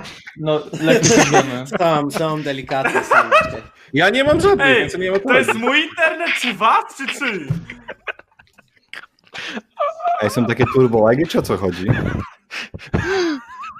Ja nie mam lagów. Czy to jest jakiś troll? No są lagi. Są, Czat ma lagi, czy nie? Są, są. Są, są, są. Cały nie. czas u mnie jest Mr. Destructoid, bez kitu. Nie ma, la, la, nie ma No lagów? ale czat mu... Dobra, Dobra, już już nie nie ma. lagów, to tylko my mamy lagi. Ja Jak to jest możliwe? Ale ja nie mam. No, w naszych słuchawkach jest, jest tragedia. A, no, no, No, Tylko to w naszych słuchawkach, jest. tak? A czy Ja na tymi nie laguje. Teraz jest okej. no zróbmy, to może zróbmy taką drużynę zhejtowanych, tam Steve na no, no, Lesie, no, tutaj, no. Jack Troll. Co jest? Mamy jakiś problem chyba techniczny. No i potężny problem. Ej, Rzeź, czyli widzowie rzeź. słyszą normalnie, a my mamy Tak. robota e, w Tak, słuchawkach. tak. Ale ja tak, słyszę was tak, dobrze, ja was słyszę idealnie. To, to może na czacie będziemy ten wysyp pisać i to ktoś będzie gadał. No, Nie co się dzieje. Ciekawe, ciekawe. także ten. Ale no No dobra, teraz to... okej, ale co, co, par, co chwilę coś tam przeszkadza. O, nie? właśnie Dobra, teraz, dzwonię do właśnie UPC, teraz. czekajcie. Oj, będzie prank call do Sergiusza live na, w polskim młynie? Ale lipa jest. Widzowie. Ej, dobra, ale widzowie chyba słyszą nas normalnie, tak? Tak, widzowie nas Tak, słyszą tak, tak, dobrze. Wszystko działa na streamie, No, więc nie wiem jak to. Co zrobimy. ja mam powiedzieć? Nie wiem, Dobra, coś Luka, jak tam u No, ciebie, robociku? Powiedz coś robocie, nie? Ekran przerwie zarzuć na chwilę, y, Tomku. I Zaraz, zobaczymy co tutaj się Zordon z dzieje. klatki wylatuje. Oj, to. No dobra, to, to, to drugie lidze. Dobra. Okej. No dobra, to a, już jesteśmy po problemach, problemach Najmana i następnym tematem, który byśmy chcieli poruszyć jest, a, jest, jest to temat hipotetycznej, ale raczej nie hipotetycznej, drugiej ligi w Ultralidze. I wiem, Adrian, że nagrywałeś na temat tego vloga, wiele razy to postulowałeś, więc a, kieruję to pytanie do ciebie. Dlaczego, dlaczego właśnie druga liga da polskiemu esportowi dużo? Przede wszystkim Bo ja tego. myślę, że y, warto obejrzeć mój vlog na ten temat, taki mały self-promo. A druga kwestia jest taka, że faktycznie uważam, że to w dłuższej mierze przyczyni się do tego, żeby... O, Jack to laguje ludziom. Dobra, zobaczymy co się tam staje. Okej, słuchajcie, to kontynuując. y, Przede wszystkim sprawi to to, że będziemy mieli więcej e, młodych zawodników, którzy mogą się szkolić, niekoniecznie nawet młodych zawodników, którzy mogą się szkolić też na zapleczu tego, Jack Trolla zobaczyłem. Na zapleczu Ultraligi, tak, więc więcej graczy będzie mogło się rozwijać i po prostu wchodzić na ten najwyższy poziom. Więc to jest ta główna rzecz, która przemawia za tym, że moim zdaniem druga liga jest po prostu nam potrzebna, bo talent pool i ilość zawodników grających wysoko, w, nie w challengerze koniecznie, ale w high ilo jest bardzo duża, więc po prostu powinniśmy wykorzystywać ten talent pool, który mamy. A mam takie pytanie do ciebie, a nie uważasz, że je, jeśli już w pierwszej lidze często w niektórych organizacjach brakuje pieniędzy, to w drugiej będzie ich za mało, bo często motywacja idzie w parze z pieniędzmi. Wiadomo, są osoby, które chcą się rozwijać, które chcą, chcą iść do przodu cały czas, ale jeśli no, na 8 drużyn na pewno znajd- będą takie czarne składy, które będą e, dosyć olewcze do tego podchodzić. Okej. y, To powiem tak, przede wszystkim to jest prawda, że jest z tym jakiś problem, że, że jakby te dużo też organizacji na przykład nie płaci pieniędzy, tak? Ale ja patrzę na to raczej w ten sposób. W tym momencie i tak ci zawodnicy są i tak oni grają, tylko że grają nigdzie, tak? A jeśli w, ta, w takim razie będą grali chociaż przynajmniej w tej drugiej lidze, to jest pierwsza rzecz. Druga rzecz jest taka, że w akademii łatwiej będzie ich też, jeśli będzie trzeba, będą mieli problem z motywacją, wymienić na nowych zawodników, tak? Więc uważam, że to jest jedna z tych sytuacji, w których nic nie tracimy tak naprawdę, a możemy zyskać, tak? Więc no, no ja to, to tak patrzę. A poza tym pamiętaj też, że jak jest ta druga liga, do której mimo wszystko pewnie łatwiej będzie dołączyć niż do Ultraligi, to jest większa szansa, że część tych organizacji po prostu jako entry level, jako takie przetarcie weźmie sobie drugą ligę w Polsce, nie? To też, też, mam, to też mam pytanie, bo jakby organizacje e, tworzyły akademie, które by tam grały, co w przypadku jakby ta, organiza- ta, ta akademia była na tyle dobra, żeby awansowała do pierwszej ligi, to już wtedy jest konflikt interesów, to co, muszą skipować tego slota? Jak to wygląda? E, Nie wiem, jak to dokładnie wygląda. Wydaje mi się. No, sprzedać. Masz coś, to słyszałeś jakieś plotki może? E, o tym nie mam pojęcia, ale też to jest takie ryzyko, że jeżeli można z drugiej ligi awansować do tej pierwszej, to może być tak, że niektóre organizacje wezmą sobie jakiś graczy typu Levus Varian pod flipa slota i będzie takie flipowanie cały czas. I się dogadają, że biorą jakąś część e, z tego e, sceny, sprzedaży tego slota i potem... Ale co, że, że tylko na relegację wiadą i tak? Tak, Ale to tak. regulaminy są. To zakładam, że nie da się pięciu chłopów wymienić, wiesz. No, dwóch maksymalnie zawsze się dało. No tak, ale no teraz jest tak, że muszę zagrać chyba pierwszy, e, tylko jeden mecz, czy tam No pierwszy tak, week, tak. to whatever, no to, to nie jest żaden problem. Ale to, to mówimy, muszę zagrać pierwszą ligę w- w Ultralidze. Teraz mówiliśmy o systemie delegacji z, z drugiej ligi do pierwszej. No to o tym mówię, że Znaczy chodzi mi o to, że będzie drużyna, która będzie, będzie permanentnie split po splicie y, grindować slota, żeby go potem sprzedać czy oddać innej organizacji. I I że koniec końców mówiąc- ci młodzi gracze, ci młodzi gracze się nie będą tam rozwijać, bo nie będą wchodzić wyżej, bo zawsze będą ci starzy wyjadacze, którzy będą e, slota po prostu kisić. No będą gatekeeperzy po prostu, nie? Tak. Mhm. A myślę, że nie ma Takie ich aż tyle. Ale nie ale okej, kto myślę, może gatekeeperować młodych ludzi w TBH? Kto może z gatekeeperować? Tylko te ziomki, co teraz wbiły? W sensie lewus i tak dalej, i tak dalej? W sensie, mimo wszystko myślę, że da się to jakoś y, ogarnąć. No przecież nie wierzę, że ziomki typu lewus i tak dalej będą siedzieć w drugiej lidze polskiej tylko po to, żeby gatekeeperować chłopaczków jakiś i Znaczy- sprzedawać sloty co, co, co roku, nie? I dwa razy w ciągu roku. Wydaje mi się, że to, nie wiem, no... Nie, nie nie chcę mi się wierzyć, że takie coś by się stało, ale na pewno byłoby to, no wiecie, jak będą patologiczne sytuacje, to jest kwestia po prostu napiętnowania takich y, rzeczy. No wiadomo, wiadomo, no regulamin pozwala, no to pozwala, ale no, wiesz, no Będzie wątpię, zmieniany w takich przypadkach. ja myślę, że, ja myślę, że wątpię, że tak było. No ja już widzę, jak, jak jakieś ziomki na czacie, wiesz. Myślę, że to reag- reagowali raczej by negatywnie. Myślę, że nie wiem. No bo okej, jeden sezon, dwa sezony spoko, ale jak typy by to robiły ciągle, to wątpię, żeby to było jakieś dobrze przyjmowane. Poza tym, jakbym takim chłopakiem w drugiej lidze, to bym chciał właśnie udowodnić wszystkim, że chcę, żeby ich najebać i, i, i tyle, no nie. A Też też mi się wydaje, że tak, po pierwsze, odwołać się do tego, czy lewusy będą farmić w drugiej lidze, żeby zdobywać slota? Tak, pewnie tak. No bo jaka jest alternatywa? Do Ultraligi albo ich nikt nie chce, albo chcą je tym, które nie płacą, więc może lepiej wywalczyć slota i go sprzedać. Oczywiście, że będą to robić, jeśli mają taką możliwość. Druga kwestia jest taka, że młodzi, którzy grają w drugiej lidze, żeby być w Ultralidze, powinni mieć takie teamy też, bo to nie jest koniecznie złe, na które mogą rywalizować, żeby po prostu stać się lepszym i żeby ich pokonać, bo to wtedy coś faktycznie znaczy. Bo sorry, jeśli chcesz grać w Ultralidze i nigdy na przestrzeni dwóch następnych lat wszystkie, wszystkie miejsca wywalczy zawsze lewus, to coś jest kurczę nie tak, nie? Ja rozumiem, że się może udać raz, drugi, tak, ale jeśli żadna akademia nie będzie nigdy na tyle dobra, żeby pokonać taki, taki team, no to, no to kurde, no to nie zasługują. żeby Ja grać też Ultra dodam, Lidze. że... No, oni mają się uczyć grając w drugiej lidze, czy jak to ma wyglądać? Ja, ja osobiście uważam, że druga liga tak naprawdę dla młodych ludzi może więcej złego zrobić, bo będą uważali się za bogów i będą stali w miejscu w pewnym momencie. A I- przecież mają tyle materiałów tak naprawdę, jest tyle osób typu LS, tak naprawdę jest tyle streamów, chociażby Jack Troll robi poradniki, Woolite robi poradniki. Jest pełno na pewno takich osób, które e, dają możliwości młodym osobom, które mają szansę na wielki progres. Nie wydaje mi się, żeby tak druga liga, liga była tak potrzebna. Tylko, tylko wiesz co, chodzi o to, że jedną rzeczą jest oglądanie poradników czy coś, a inną jest zmierzenie się w boju z innymi aspirującymi takimi jak ty. E, I chyba ta, taka, taki jest zamysł. No i to racja, tym bardziej, że nie mamy tak naprawdę żadnych turniejów. Kiedyś mieliśmy e, czy od Feca, czy mieliśmy ESL, to zawsze jakaś jedna drużyna się pojawiała z nieznanymi imionami, a teraz nie mamy nic totalnie, więc albo jesteś w Ultralidze, albo jesteś nigdzie. I, I gdzie ci gracze mają się pokazać? No na LoL Pros może będzie wysoko. I kto mu No. da t- tryouty? Raz Każdy. na, Jest na tyle- trzy jest miesiące? tyle Ja się, ja, się, ja się zgadzam z tym. Raz A na ja- trzy miesiące ktoś ci da tryouty i tyle. Ale co myślicie, że ta liga Grimor jest faktycznie gorsza niż byłaby druga liga Ultraligi? Znaczy, musisz powiedzieć, że Liga Grimor nic nie daje, jeżeli... Myślę, że jakby no Polsat ale się za to wziął, to by troszkę więcej, przede wszystkim prestiżu by ta liga miała. No. E, I, i wie, dużo więcej osób by się na niej skupiało niż do tej pory. Właśnie moje następne pytanie by- byłoby, czy faktycznie oglądalność byłaby większa przez to, że nie, że to Polsat e, produkuje, a nie, e, nie wiem. Tylko czy Grimory. Polsat też chciałby, też by chciał produkować w takiej samej jakości drugą ligę, ultraligi, też dawać na to taki nakład, y, studio, y, jakieś mediadeje i tego typu rzeczy, skoro to nie jest ich y, w- nie- jest ich to ta, ta twarzowa liga, ta, którą widać na, na pierwszy rzut oka, nie?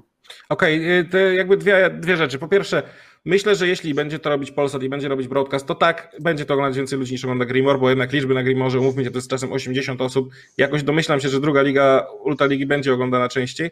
Druga kwestia jest taka, nie wiemy jak to będzie produkcyjnie wyglądać, czy to będzie organizować Ultraliga, czy nie podpisali z kimś dealu, więc to jest już czysta spekulacja teraz.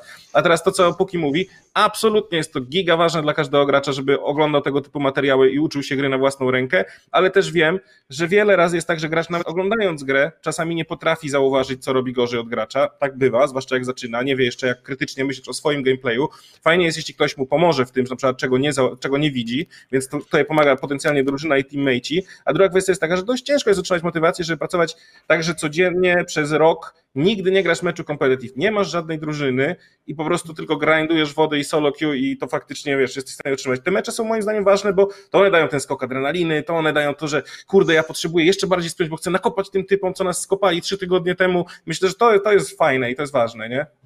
A, no to ja mam taką e, opinię, że mnie by bardziej motywowało, motywowało, żeby wbić Challengera, wejść do jakiejś ligi, zrobić sobie LFT posta, iść do jakiejś, nieważne jakie ligi, czy włoska, czy jakaś, jakieś w ogóle są teraz ligi, nawet których ja nie znam. Czy tam w Holandii są jakieś dwie chyba, więc tak naprawdę od groma jest tego. Więc motywacja po to, żeby wbić Challengera i, i później wstawić sobie posta, myślę, że to jest coś lepszego niż wbicie D1, pójście do drugiej, Pols- do drugiej Ligi Polskiej i tam próbowanie pokonywać lepsze teamy w drugiej lidze. Ja Ja co na-.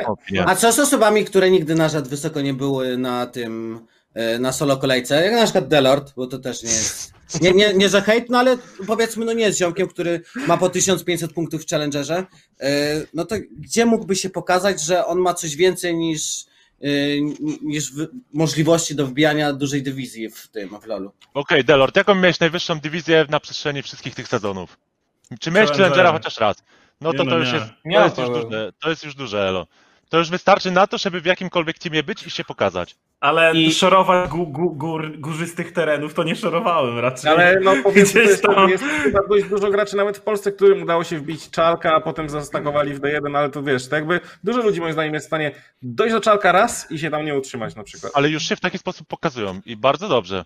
Tak, Ja tak, nawet, tak. ja jestem zdania, że Maguire, który miał Challengera, teraz jest w D1, pokazał się wtedy już z zajebiście dobrej strony. Tak, ja się z tym zgadzam i moim zdaniem, ale wtedy to jeszcze nie znaczy, że dostaniesz owki z Bałkan na przykład, Więc y, jakby dla mnie, ja się z tą totalnie zgadzam, absolutnie. Jak do mnie ktoś pisze teraz, jak ma zacząć być pro i jest D1 i się zastanawia, jak się rozwijać, pierwsza rzecz, którą mu mówię, wbij wysokiego czalka, bo wtedy ktoś się tą zainteresuje, tak? Ale nie, nie uważam, że te dwie rzeczy się wykluczają. W sensie możesz mieć drużynę, która faktycznie może w jakiś sposób przyczynić się do twojego improve, która może potencjalnie dać ci jeszcze większy boost do motywacji i i tak możesz bić czalka, jednocześnie mając rywalizację, nie? E, No to Czalek tak, to wiadomo. jedno, Czalek to jedno, ale też jak wbiją już tego Mastera i się utrzymają, to żeby po prostu dodali swoje konto na, na LoLPros. Bo śmiechem, żartem, ale bardzo dużo osób, jeżeli szuka potencjalnych zawodników na tryouty, to wchodzi sobie na LoLPros i, i, i patrzy, kto jest wysoko na danej pozycji i kogo może warto sprawdzić, bo nikt to jedno, chyba że bardzo długo stakujesz tego challengera i wszyscy cię już mniej więcej znają, ale jak cię nie znają, to fajnie, żeby po prostu ten, ten nick tam był i, i, i tyle. A co by było wtedy z osobami, które powiedzmy wbiły tego challengera, spróbowały w ultralidze, bo ich ktoś wziął, poszłoby im tragicznie i nie mieliby się gdzie pokazać, żeby zmienić tą opinię na swój temat. To też jest problem. Bo To też tak, często jest tak, że ktoś, do że ktoś się raz pojawi, raz się pojawi, no ale wiesz, już jest zła opinia, bo patrzą na jego mecz history zawodowe, zrobił 0-10 i tak nie za bardzo, nie za bardzo są osoby, które chcą dać mu szansę. Ale to chyba w każdym przypadku tak będzie. Nawet jakby była jakaś druga liga, no to wiesz, gościu pójdzie do dru- drugiej ligi, zrobi cały sezon tragiczny, no to też będzie mieć taką łatkę na tego przyklejoną. To to, no akurat jest kwestia taka, no wiesz, no mamy teraz taki, takiego Zbyro na przykład. To jest osoba, która ma, no bardzo słabe wyniki, no ale jednak próbuje i jednak go gdzieś biorą, biorą zawsze, nie? I zawsze ma dużą, dużą liczbę tryoutów, po prostu. No, dużo, dużą ilość punktów. Tak, Tak. to działa. Ma zawsze ponad 1000, ponad 1000 LP praktycznie.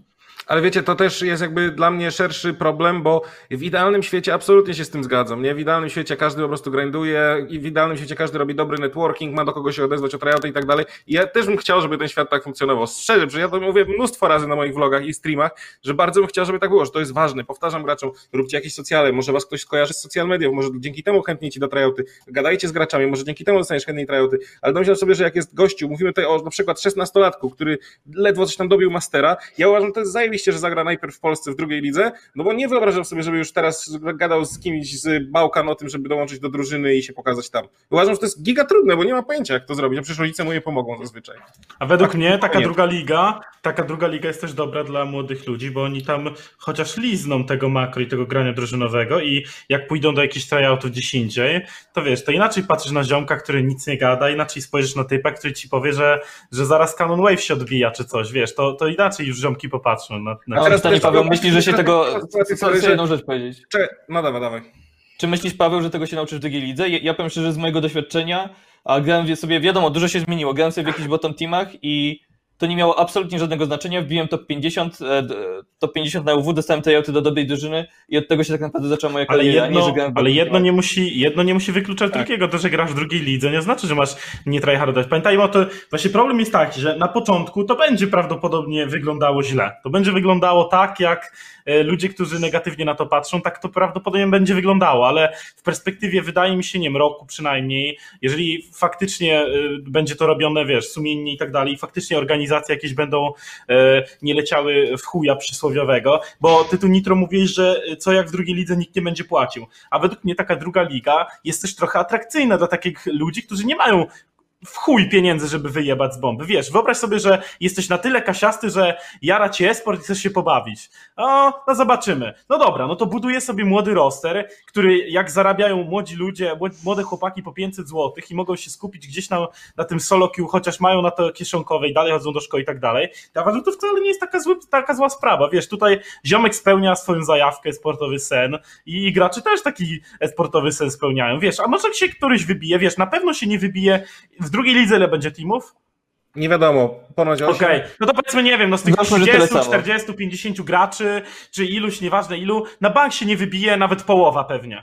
Ale jakieś perełki będą gdzieś tam, ktoś się gdzieś urodzi, więc, a powiem wam tak, jest duży problem z zawodnikami i to jest fakt, więc y, to, że jest druga liga i że ktoś będzie miał jakieś podstawy gry, to według mnie jest po prostu tylko i wyłącznie na plus dla, dla całej I sceny. teraz I, ja, No, I też no. dla organizacji, no panowie, no my nie mamy pieniędzy, nasza orga, nasza, nie orga, tylko nasza scena jest generalnie w dość trudnym stanie i wy też Haczy i nagrałeś ten film, że jest jak jest, ale no wiecie, jeżeli my będziemy mieli większy talent pool, który będzie można sprzedawać za granicę, że się tak wyrażę, żywy towar, zawodnicy sprzedawani, to też więcej kasy, więcej ludzi na to będzie patrzyło i tak dalej, no wiesz, no to trzeba po prostu jakoś tak też na to patrzeć. A teraz dam wam przykład z innych lig, bo jak to działa we Francji. We Francji jest druga liga i ponoć nawet trzecia liga, tak słyszałem. I część zawodników grających w drugiej lidze to są jacyś gracze D3, często starsi, którzy po prostu ogarniają dzieciaków, nie? Taka, taka jest kwestia. Ogarniają tych, którzy mają młodych i tak dalej. A teraz powiem wam, co się stało w tym splicie y, LFL. W tym splicie Tukoi, Midlaner Gamers Origin, VTO, zwycięzca EU Masters i na Jazzu, który u nas gra w Misfits Premier, to są typy, które last year, nikt na nich nie patrzył, grali w drugiej lidze francuskiej. I nikt o nich nie pamiętał ani nic. A teraz dwóch typów jest top 4 EU Masters, nie? I jeden wygrał sobie EU Masters. Dosłownie z drugiej ligi dostał awans do LDLC i boom. Od razu się zadziało, nie? Więc jest siłą rzeczy szybciej wyhaczyć niektórych takich zawodników, nawet jeśli i tak w drugiej lidze będą zawodnicy tacy z D3 czy D2 i po prostu będą starsi, będą ogarniać sobie typów, nie? No coś w tym jest. No No prędzej się, prędzej no się dobra. chyba zainteresujesz ziomkiem, co w drugiej lidze się fajnie prezentował, niż jak ci przyjdzie z linkiem do PGG i powie, patrz, mam 4-0 na Ezrealu i 70% win ratio, nie? Tak, tak, to jest prawda. A ja, ja, mam- tylko pytanie do ciebie, Flash, bo raczej a, je, je- jesteś osobą, która była w tych organizacjach, które mo, może nie top 2, top 3, top 4, tylko, tylko tak. właśnie bliżej, bliżej top 6, top 7. Czy uważasz, że polska scena jest na to gotowa, żeby, żeby była druga liga pod tym względem, że gracz przychodzi do teamu, w którym jest po prostu chujowa atmosfera, jest toksycznie i się demotywuje i wychodzi z tego źle? Ale, takie ale, ale, ale czemu to ma być znaczy? toksycznie Właśnie, od ja, właśnie też No się bo- pytam, o co chodzi z toksyczną atmosferą? Jak jeszcze to nie mamy tak drużyny, a ty już zakładasz, że ma być toksycznie, no. Nie, no, bo- no, bo, no po prostu jest tak czasem w bottom teamach i nawet jest tak czasem w top teamach i jest tak czasem w bottom teamach, że przegra się jeden, dwa mecze, jest obwinianie się nawzajem i, i, to, i to słabo wygląda. No i to Typy, jest... typy grają za zestaw Big tak. Po pierwsze, to zacznijmy od tego, że na drugą ligę orgi nie będą miały kasy, jeżeli teraz chodzą plotki, że są rostery, które grają za darmo. I w Polsce nigdy nie było dużych pieniędzy, oprócz powiedzmy tam top 3 teamów, to jak reszta organizacji, które zadeklarują, że może będą chcieli mieć akademię i jak oni mają opłacają tych, e, opłacać tych graczy? To zazwyczaj będzie tak, że będą jakieś chłopaczki, które są, chcą grać, nie wiem, będzie jakiś nabór, E, Będą jacyś rookie coachowie, którzy się dopiero uczą, będą sobie ich ogarniać, będą sobie chłopaczki grali screamy i będziemy po prostu wybierać, no będziemy robić takie drafty jak w NBA potem. Wybieramy sobie jakieś super e, gwiazdy.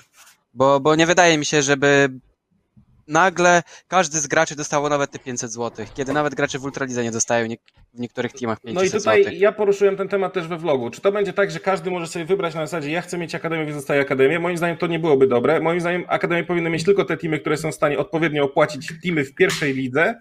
Czyli jak masz Ultraligę, masz te topowe teamy, które opłacają zawodników na normalnym poziomie, to mogą mieć przywilej posiadania akademii, bo tak na to się powinno patrzeć, że to jest przywilej posiadania akademii, a nie tak, że każdy sobie może mieć 10 darmowych zawodników i ESA, bawimy się w esport, jak spadniemy, może nasza akademia sobie wskoczy do pierwszego składu. To jest chore. Jeśli mamy takie akademie, które faktycznie mają fajne zaplecze, te, te które płacą pieniądze, to wtedy potencjalnie 3-4 nowe organizacje. Wcale nie jest powiedziane, że organizacja, która nie płaci, musi mieć akademię. Ja bym chciał zobaczyć miks. Myślę, że to jest najbardziej odpowiednie dla tego, jak wygląda ten ekosystem w Polsce, bo teraz potencjalnie patrzcie, jaką to siłę też daje Ultralidze. Jeśli ktoś odpierdala sztosa po prostu w Ultralidze w bottom teamach jest naprawdę tragicznie organizacyjnie i nie pojawiają się opłaty, jak to się zdarzało niejednokrotnie w Ultralidze do tej pory, to nagle mogą powiedzieć, hej, a w drugiej lidze jest ten team, który całkiem fajnie sobie orze, tam płaci jakieś pieniążki, mówią wszyscy, że jest fajnie, robią fajne socjalki, można, wiecie, masz jakąś alternatywę, a w tym momencie, jak ktoś coś odpiernicza, nie masz gotowego kolejnego teamu, który może zastąpić, nie masz żadnego leverage, nie masz żadnej presji. I tobie też zależy na tym, żeby ci ludzie, którzy lecą w chuja, nie spadli z ligi, czy nie wiem, nie, roz,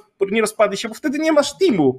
A jak masz zaplecze, to przynajmniej masz szansę na to, że albo jest roster, albo jest organizacja, tak? Więc to jest zajebiste. A teraz popatrzcie na drugą sprawę. Jeśli masz te topowe teamy, trzy na przykład, i które mają fajne coaching staffy, tak? Przykład Delord, Kik na przykład, i teraz jakbyś ty miał swoją akademię Delord i będzie tam rookie coach i rookie gracze, to mega zajebiste będzie to, że Delord raz w tygodniu albo raz na dwa tygodnie przyjdzie, poogląda i powie chłopaczkom, hej, tutaj się komunikuj więcej, albo usiądzie z nimi i powie, ty stary, spróbuj mówić więcej w grze, bo to z mojej perspektywy jest bardzo ważne i pomoże twojemu value. No to kurde, no to to jest win na pełnej tej. I trener się uczy, i gracze się uczą. To jest fajny I system. boost nie? morali jeszcze masz, jak przychodzi Tak. ci ktoś, kto, kto zajął drugie miejsce na U-Masters, z tobą porozmawiać, nie? Masz 16 lat.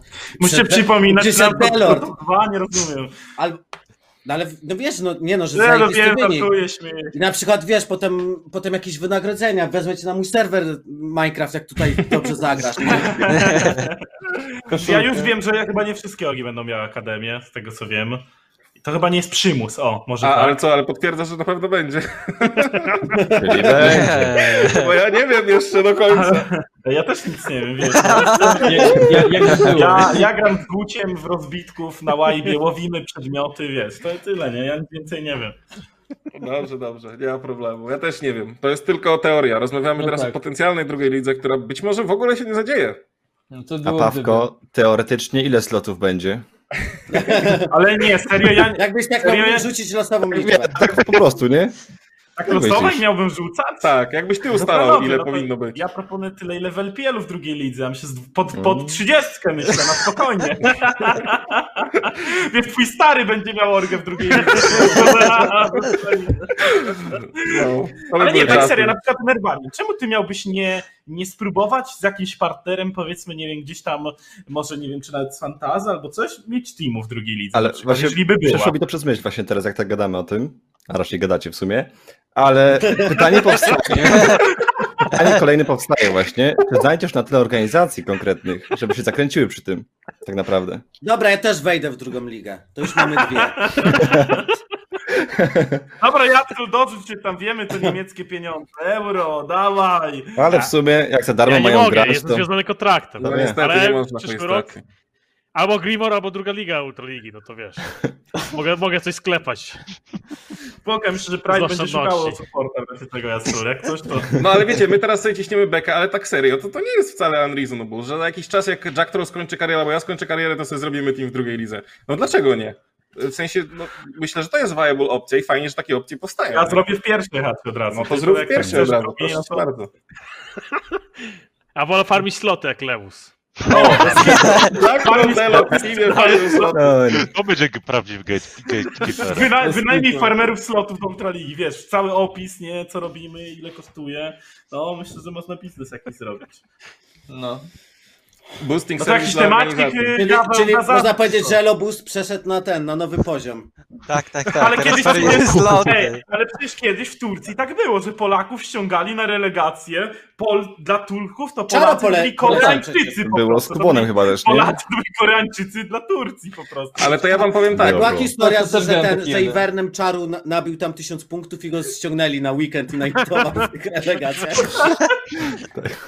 Ale nie, tak zupełnie serio, to mieliśmy taką rozkminę wtedy, kiedy byliśmy w Dark Passage i oni byli ostatnie miejsce i tam na top 4 wyszliśmy z Humanoidem i Kirejem i oni powiedzieli, w te- tak w żartach to padło w naszej rozmowie, że okej, no to jak się nie uda wejść do le Leca, ogłaszamy boosting service dla organizacji i po prostu kontrakty na koniec splitu można nas wziąć i jak wykierować się na odpowiednie miejsce i jest cenniczek, nie?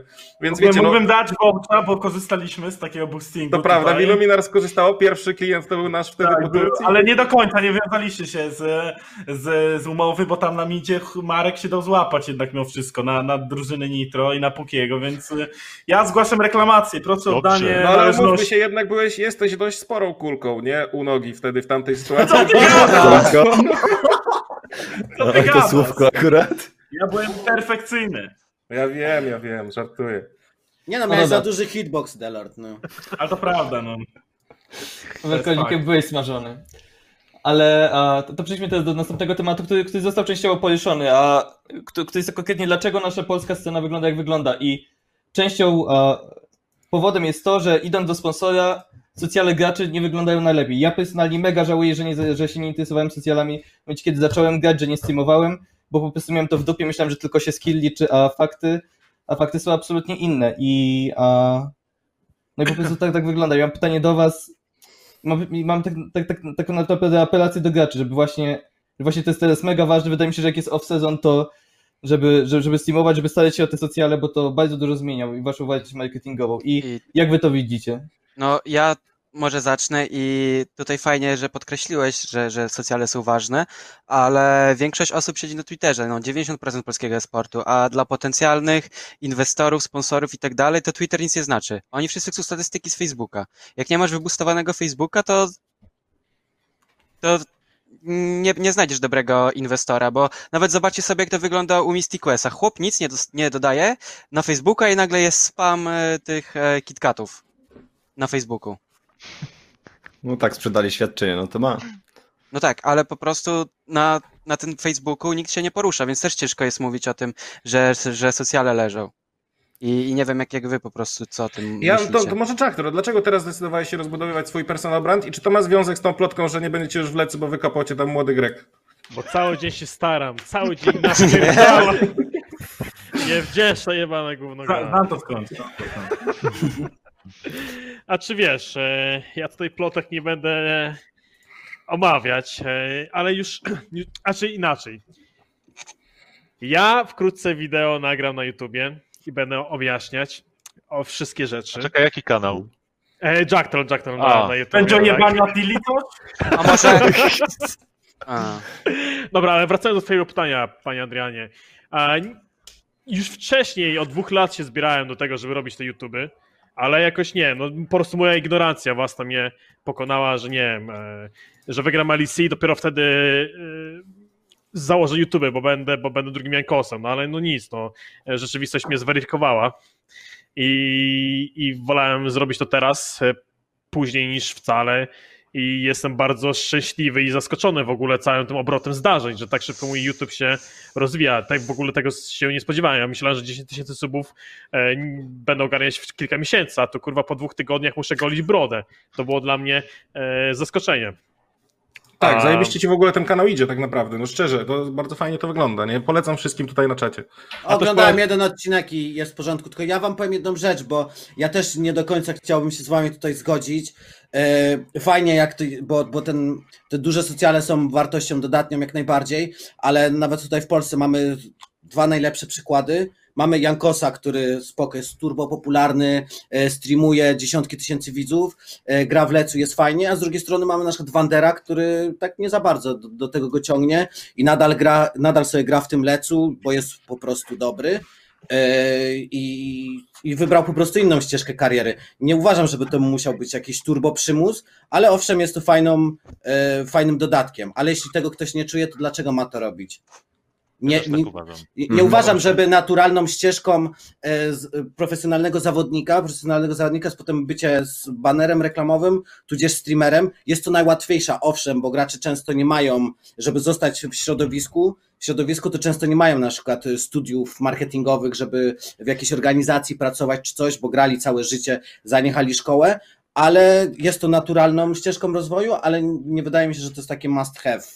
Kończysz grać, zaczynasz streamować, y, czy, czy reklamować jakieś rzeczy. Tak, tak, to jest jakby bardzo fajny temat w ogóle o tym, co z graczami po karierze, to też planujemy omówić później, ale kwestia jest teraz taka, wyobraźcie sobie ten scenariusz, bo teraz od czego ta cała rozmowa wyszła, dlaczego te socjale są ważne. Załóżmy, że jesteś piątą drużyną w Ultralidze i masz sobie pana sponsora, który się nazywa X. Idziesz do X i mówisz, jesteśmy piątą drużyną w Ultralidze, i w sumie nikt nas nie zna, nikt nie zna naszych graczy, nasi gracze nie prowadzą socjali, my też nie prowadzimy socjali, sponsorujcie nas.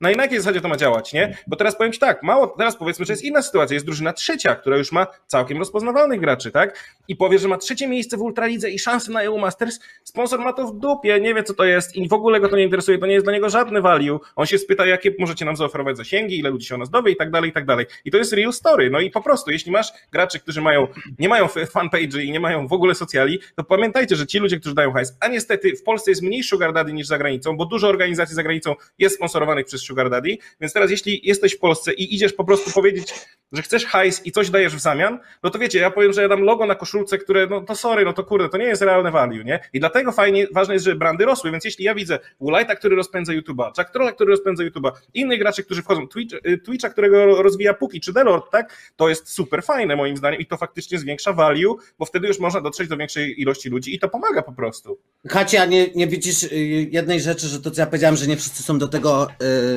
do tego stworzeni, nie wszyscy chcą to robić, ale nadal są dobrymi, y, dobrymi zawodnikami w organizacji.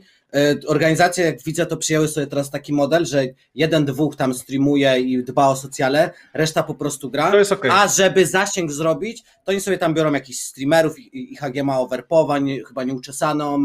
Y, Ago też tam ma i- iluś streamerów, Devils One, że po prostu te zasięgi robią osoby, które, które t- też są tak poniekąd w e-sporcie, ale nie do końca są w tej organizacji i to oni im donoszą zasięg, oni, im, oni są twarzami tych organizacji, a gracze sobie po prostu, ci co nie chcą być banerem reklamowym, to sobie grają. Moim zdaniem to jest zajebista próba i absolutnie dobry kierunek. Wiązanie się ze streamerami dla organizacji jest trendem, który widzimy globalnie. W Polsce pojawia się coraz częściej i tak, jak najbardziej to jest dobre.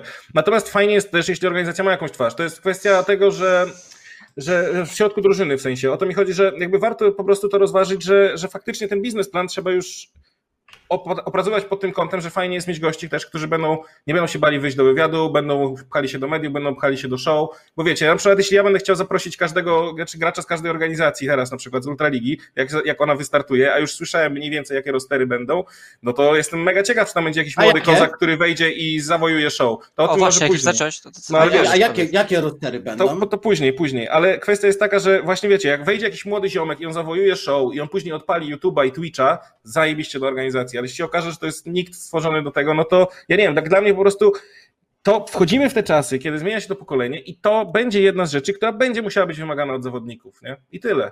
To, to po prostu stanie się częścią pracy. I jeśli masz, i to będzie po prostu easy trade-off, czy wezmę lepszego, załóżmy gracza, czy troszeczkę gorszego, ale który dowiezie zasięgi, no sorry, przykro mi, ale wydaje mi się, że takie będą realia dla tych mniejszych organizacji, no.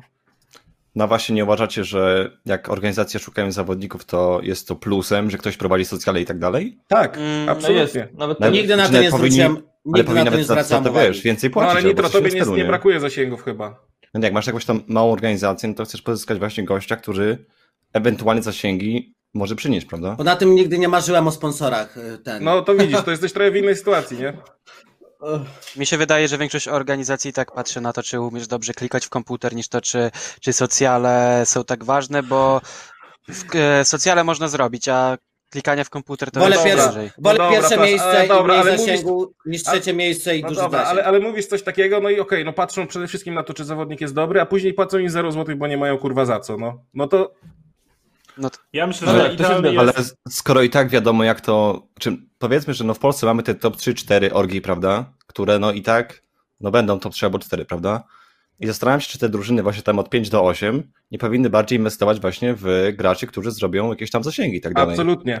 Ja wam podam Tak pierwszy przykład. O tym się mówiło bardzo dużo w przypadku franczyzy w LCS. I tam teamem, który miał być bardziej taki bardzo pozytyw, bardzo brand safety, bardzo fajny, bardziej zasięgowy, tam bardzo dużo kontentowo robili rzeczy, to było, by the way, FlyQuest.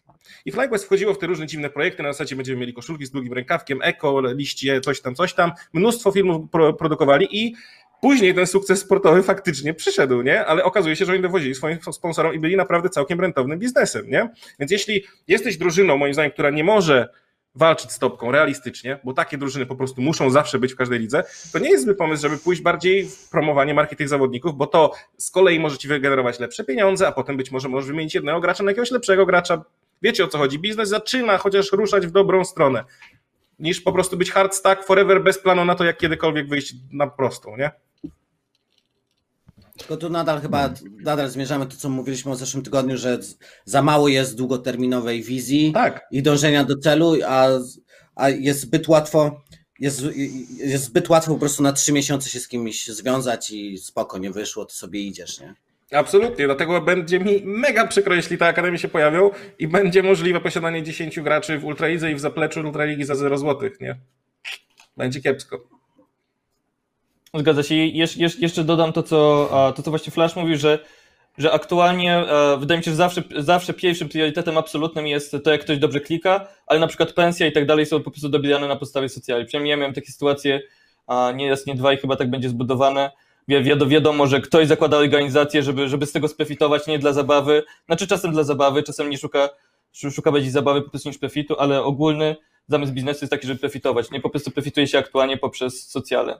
Poza tym słuchajcie, ja nie chcę być hamem tutaj, ale jeśli spojrzycie na topowe organizacje w niektórych ligach regionalnych, to sobie często zauważycie, że mają totalnie kozak graczy i jest jakiś jeden, który jest też giga streamerem. I naprawdę warto się nad tym zastanowić i przejrzeć, bo naprawdę tak jest. I oni go nie wymienią, bo De gościu Antonio jest do, super znanym. Tak, W, Wile, w Solari Tak, też, tak, nie? jak I, najbardziej. s- I w Solari z LFL-a. Tak, Ale no. to jest, to jest to Solari to jest streamerów, pięciu to jest co innego trochę. No. Więc jeśli załóżmy, byłby jakiś team na, na piątym, szóstym miejscu i miałby, załóżmy, bardzo tani skład za, za 0 zł albo za 250 zł, ale miałby na przykład x tysięcy, ile by tam zadowoliło dużego streamera, na przykład, nie wiem, tam Nervariena, tak? To czemu nie zrobić takiego teamu, który będzie akurat faktycznie legit piąty, szósty zapłaci Nerwarinowi takie coś, że faktycznie mu się to opłaca i jednocześnie mogą wokół tego na przykład robić jakiś content. Nie? To jest jeden z przykładów. Streamerów jest też wielu, nie?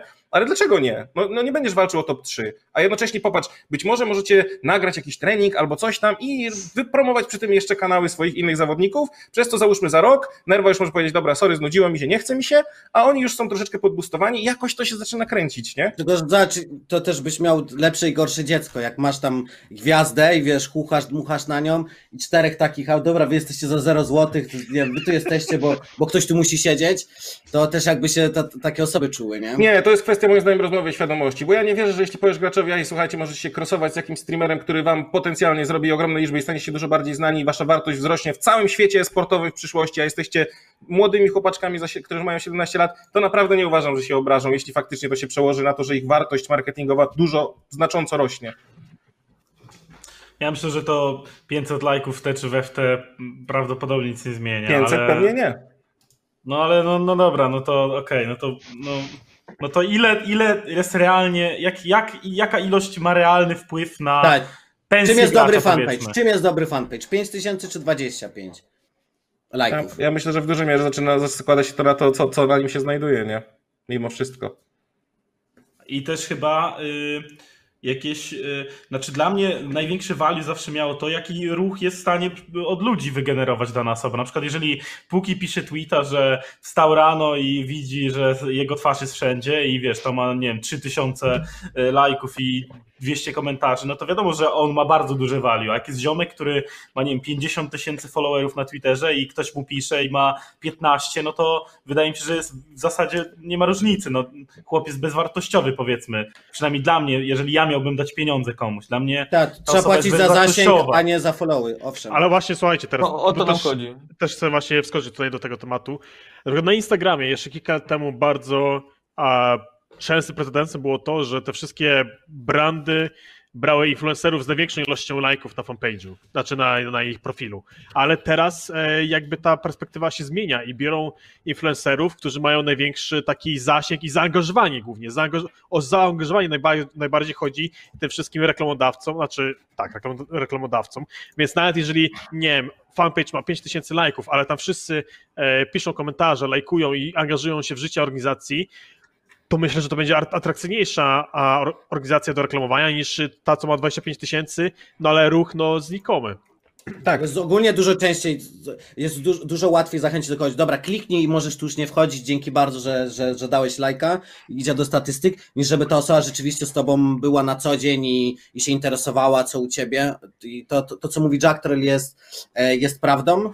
Jest prawdą, też było bardzo dużo wybotowanych kont i ogólnie agencje e, zajmowały się tym, żeby jak najbardziej zwiększyć tylko followy, a potem konwersja, konwersja lajków y, do, do followerów była bardzo, bardzo znikoma, ale już się odchodzi od tego i właśnie tyle ile zasięgu wygenerujesz, za tyle ci zapłacą i tyle jesteś wart. No jest to trudny problem, no ale kwestia jest taka, że wiecie, no ja na przykład też, to jest coś, co ja w ogóle muszę się tego nauczyć i chcę na przykład mieć być może jeden odcinek Młynu, gdzie będą właściciele organizacji i tak dalej, czy może ktoś z marketingu też, bo myślę, że warto o gadać, bo wiecie, ja siedzę i pierniczę, że żadna organizacja nie płaci graczom, albo tak niektóre organizacje nie płacą, nie płacą graczom, przepraszam, a wiecie, no a organizacje też mają jakieś tam problemy, pewnie swoją perspektywę na to, dlaczego nie mają kasy, żeby płacić dalej, nie? Więc myślę, że warto to jakoś tam zbadać, nie? Ja też chciałbym zwrócić uwagę na to, że często ludzie. Bo pamiętajmy, że organizacja to jest jedna rzecz, ale z kim oni rozmawiają, jak idą po pieniądze. No jeżeli nie jest to prywatny inwestor, to prawdopodobnie jest to jakaś agencja po prostu, albo jakieś ziomki, którzy obsługują jakąś firmę. I często jest też tak, że organ na przykład jak nie ma kasy na pensję, to dlatego, że po prostu ta agencja nie płaci. Po prostu, krótko mówiąc, więc to też nie zawsze jest wina organizacji, albo jest to wina po pół na pół, że tak bardzo wierzą i ufają tym ludziom, że, że wiesz, no, no będzie, będzie, wiesz, i, i, i tyle, no po prostu, tak mi się wydaje. Myślę też, że duże, duże firmy na przykład, wiesz, nie zapłacą faktury i, i co im zrobisz, wiesz, no to ty tu walczysz o życie z miesiąca na miesiąc, a nie wiem, taka jakaś wielka firma telekomunikacyjna czy coś, wiesz, no oni się z tobą chętnie po- podciągają po sądach w razie czego, wiesz. No, nie, nie, nie wiem, to tak losowo rzuciłem totalnie. Firma y, gastronomiczna albo od wody, od wody. Subway, wiesz. Subway? Brawa, Nie, Subway, absolutnie- no, stało? Nie, nie, to, to jest w ogóle historie są niezwiązane jakby z żadnymi konkretnymi markami. Po prostu gdzieś zasłyszane, ale jakoś tam z doświadczenia na przestrzeni wielu, wielu lat. No myślę, że to, to, to wszystko jest dość trudnym tematem. Myślę, że naj, naj, najfajniej wiesz, no, mieć prywatnego inwestora, który wierzy w to, jest zajarany i generalnie no, ma wyjebane na pieniądze, bo wtedy wiesz, masz płynność, możesz się skupić na tym, faktycznie to może być długoterminowy projekt i tak dalej. Myślę, że najgorszym, najgorszą wizją jest to, że ty nie masz kasy jako organizacja i albo gdzieś tam masz jakieś, jakieś niewiele na start i zawierzasz po prostu ludziom zewnętrznym, gdzieś tam uda ci się dogadać, ale no nie masz, nie masz tego. Ja kiedyś, no. ja kiedyś we sporcie, y, ważną rzecz, tyle ludzi, ty, powiem wam tak, tyle rzeczy mi naobiecywano już w swoim życiu, w tym sportowym i powiem tak, zacząłem już te wszystkie rzeczy, które do mnie docierały, no będziesz miał to, kurwa, helikoptery, wiesz, y, pa, y, panowie i panie do towarzystwa, wiesz, y, narkotyki, nie no, że żartuję, tak, ale dopóki, dopóki co, czegoś nie mam fizycznie, nie widzę, albo na koncie nie jest zaksięgowane, to ja tego nie mam. Uważam, że to jest pierdolenie po prostu i tyle. Taka, tak, tak, to oczywiście z narkotykami żartowałem, z helikopterem nie. Mi się, mi się wydaje, że, że to też jest problem i to jest błąd organizacji, bo oni powinni na przykład powiedzieć, dobra, mamy 100 tysięcy teraz na koncie, e, to zaplanujmy tak ten split, jakbyśmy na przykład przez dwa miesiące nic nie dostali. Bo to, że masz podpisane, że dostaniesz właśnie do, do, do momentu, kiedy tego nie masz, do momentu, kiedy tego nie masz, to, to nie powinieneś e, wydawać pieniędzy, których jeszcze fizycznie nie masz. I może po prostu mniejsze budżety planować, a potem jak będzie więcej, no to spoko, to, to może jakaś premia, jakaś dywidenda tutaj Ja dla, wam powiem, dla że ja nie znam szczerze, a chyba ani jednego gracza we sporcie, który nie był kiedyś w chuja zrobiony na hajs przez którąś organizację, szczerze. No kurde, każdy Byłeś przez przeszedł. O, byku, jeszcze ja. Póki, póki Ja tam byłeś... słyszałem, że ty jakąś historię z Black Ravens miałeś, ktoś mi wspomniał, ale nie wiem o co chodzi w ogóle. Nie wiem, czy coś pamiętasz, czy nie, bo nikt nie Tak, dostałem detali. tak. Obie, ob, ob, obiecali nam, że dostaniemy 3000 na lana, jak się dostaniemy na Polskę, bo tam my, my, my byliśmy takie żabkery, jak tworzyliśmy ten skład do Black Ravens i właściciele w ogóle nie wierzyli w to, że dostaniemy się na finał Mistrzostw Polski, ale się dostaliśmy, no ale kontakt, kontakt się urwał, organizacja też zakończyła działalność po tym, więc tych pieniędzy nie zobaczyliśmy nigdy. No, ale to jest prawda, no po prostu ja, ja też A, miałem a, później jeszcze, a później jeszcze byłem wychujany na ago, 5 miesięcy bez pensji. Jadłem chleb z mąką, tam chleb z wodą. Ale na stare Ago, nie? Żebyśmy tutaj nie... No na stare Ago. Ago, Ago Rogue jest spoko, Ago Rogue jest spoko. Ago Gaming było... Nie spoko. Było Nie, Ago. spoko, tak. No i dobra, no i tyle. No, nie wiem, czy jest sens drążyć. Tylko jeszcze ostatnia może kwestia, czy, no bo wiecie, gracze często mają problemy, nie lubią robić postów sponsorskich i tak dalej, i tak dalej. Czy naprawdę uważamy, że to jest kwestia tego, czy gracz już, czy on ma prawo powiedzieć nie? Moim zdaniem nie ma prawa. To jest Ale jakby... to zależy jak to jest robione. Bo Jeżeli koleś mi mówi, że mam zrobić zdjęcie, wiesz... I powiedzieć, z- to jest najlepsze na świecie, polecam No. i 30 hashtagów. Albo że bez tego, bez tego, kurwa, nic bym w życiu nie ugrał w grę, no to jest trochę cringe'owa, wiesz, wchodzi, nie? I, i tu też te, taka świadomość, jakaś, jakiś pomysł, wiesz, jakieś zapytanie się gracza, słuchaj, wiesz, jakby jakiś ziomek z góry, wiesz, cię znał i tak dalej. Jak naturalnie to- trafić do tak, twoich fanów. No, no po prostu jakby cię znał, by, by, by może coś podpowiedział, wiesz, no, może słuchaj, ty, ty robisz to tutaj, no okej, to może zróbmy to w takiej scenerii, albo coś, wiesz, jakieś pomysły podrzucał, a nie, y, templatka, wiesz, tu wpierdol to, będzie git, nie, zrób sobie szczególnie tutaj, wiesz, żeby widać było, no i tyle, no, myślę, że, myślę, że, że Coś na środku postaw się ma. no. A ty Tak póki jakie było. miałeś podejście do postów sponsorskich kiedykolwiek? E, No ja często się nawet kłóciłem o to, bo ja właśnie uważałem, że to często jest robione w taki po prostu prosty sposób, w sensie no postaw to na środku, napisz coś i siema, ale uważam, że można coś jakoś to normalnie zrobić w taki sposób może... Bezinwazyjny. A pamiętacie jak No. ze Sprite'em? Jak ludzie mu spam- spamowali w komentarzach, że Sprite'a ci brak- brakuje? Ja znam tę A- historię ze Sprite'em jeszcze. A Ja- ja- do tego ale jest. chyba jedną z lepszych historii to było jak, jak Pasza nagle ten y, wrzucił post, że jakieś tam światłowody są najlepsze na świecie i to było tak sztuczne, było tak Tak, sztuczne. Widzia, widziałeś post, post, co pisze, co pisze, y, co pisze Pasza i wiesz, pisze po swojemu, jest fajny, jest z jajem i, I, to nieważne o też czym chyba mówi, pisał, a tu nie? nagle najlepszy światłowód, hashtag, super światłowód, najlepszy internet i, wiesz, ziomek stoi nad modemem. No, Ale to było- jest tak, jest To, to, było, to było tragiczne, no. Ale Nerwa, to, to jest jeden temat, który ty poruszyłeś już jednym zdaniem, oczywiście jednym zdaniem w tym show, że powiedziałeś, że to wszystko zależy od tego, jakie świadczenia sobie wynegocjujesz, nie? Tak, tak. Znaczy to ogólnie, jeśli chodzi o marketing, to często jest problem właśnie przegadać człowieka, który no, daje ci pieniądze tak naprawdę i no możesz powiedzieć, no nie zrobię tego, no to ci powie, to ci dam pieniędzy. I tyle, prawda? no Więc to jakby też jest problem. często on jakby dojdziesz do jakiegoś tam, wiesz, że są Anotem ma rację niestety, no. Ale, ale też no jakby no nie zawsze, prawda? Jakby na koniec To dnia teraz- to on ci daje pieniądze, prawda? I ty albo to zrobisz, albo tego nie zrobisz po prostu, nie? I teraz Tak, tak, ja wiem, powiem... Nirbarynę, widzę, co tam stoi za tobą właśnie. Co tam stoi? Co? Warda, już warda. wiesz, że pokazujesz. Ale dobra, słuchajcie, bo teraz tak, jak mi to było wytłumaczone i to, co do mnie przemówiło, kiedy ja byłem w organizacji, dużo organizacji, które po raz pierwszy sponsoruje, znaczy, sorry, dużo sponsorów, którzy po raz pierwszy sponsorują organizację, boją się e-sportu. Takie jest podejście, bo tam jest dużo kontrowersyjnych rzeczy, nie wiemy, czy ludzie lubią e-sport, jak to publika odbiera, czy warto inwestować, czy nie. I mi to było tłumaczone w ten sposób, że najpierw trzeba przerobić parę akcji z danym sponsorem super safe, tak jak chcą, bezpiecznie, żeby później móc ich poprosić, ale zaufajcie nam teraz bardziej, my zrobimy coś innego, ale to będzie sztos, do, dotrze do większej ilości ludzi i tak dalej, i tak dalej. Kwestia budowania też zaufania ze sponsorem i no, trzeba to przez to przebrnąć, dlatego ja uważam, że no wiadomo, że jeśli to jest coś mega, mega, mega cringe, to trzeba o tym pogadać, ale no, no po prostu czasami trzeba będzie to zrobić, będzie zrobić, trzeba ten głupi post z, z, z jakimś tam, nie wiem, no batonem koło mordy, no i tyle, no. Ej, ale a przecież patrzcie, ile już w ogóle tych firm było w polskim esporcie. Szczerze mi się wydaje, że bardzo dużo. No bo chyba nie oczekujemy, że wiesz, wleci dębica i powie, ty, powie Pukiemu, że ma wiesz, zimo, zimowe opony. Chyba, ale to jest sponsorować, wiesz. Ja myślę, że był sztos. ja myślę, że te, które już są, wiesz, te, które już są, które mają gdzieś tam ten target we sportowym świecie, to ja myślę, że dość duża część już, już trak, trochę się pokazała, wiesz, no są dziwne marki, typu, no nie wiem, no bat, batony, no okej, no w sumie no ktoś gra, ktoś je, no wiadomo, ale wiesz, jakieś gamingowe rzeczy były, jakieś sprzętowe rzeczy były, no jakieś, e, jakieś takie typowo związane ze sportem już było, no to pytanie właśnie, jak ściągnąć e, wiesz, e, dębicę do Pukiego, żeby typ zarzucił oponę na, na plecy i powiedział, że najlepsza opona na moich plecach tu wiesz, no czy co?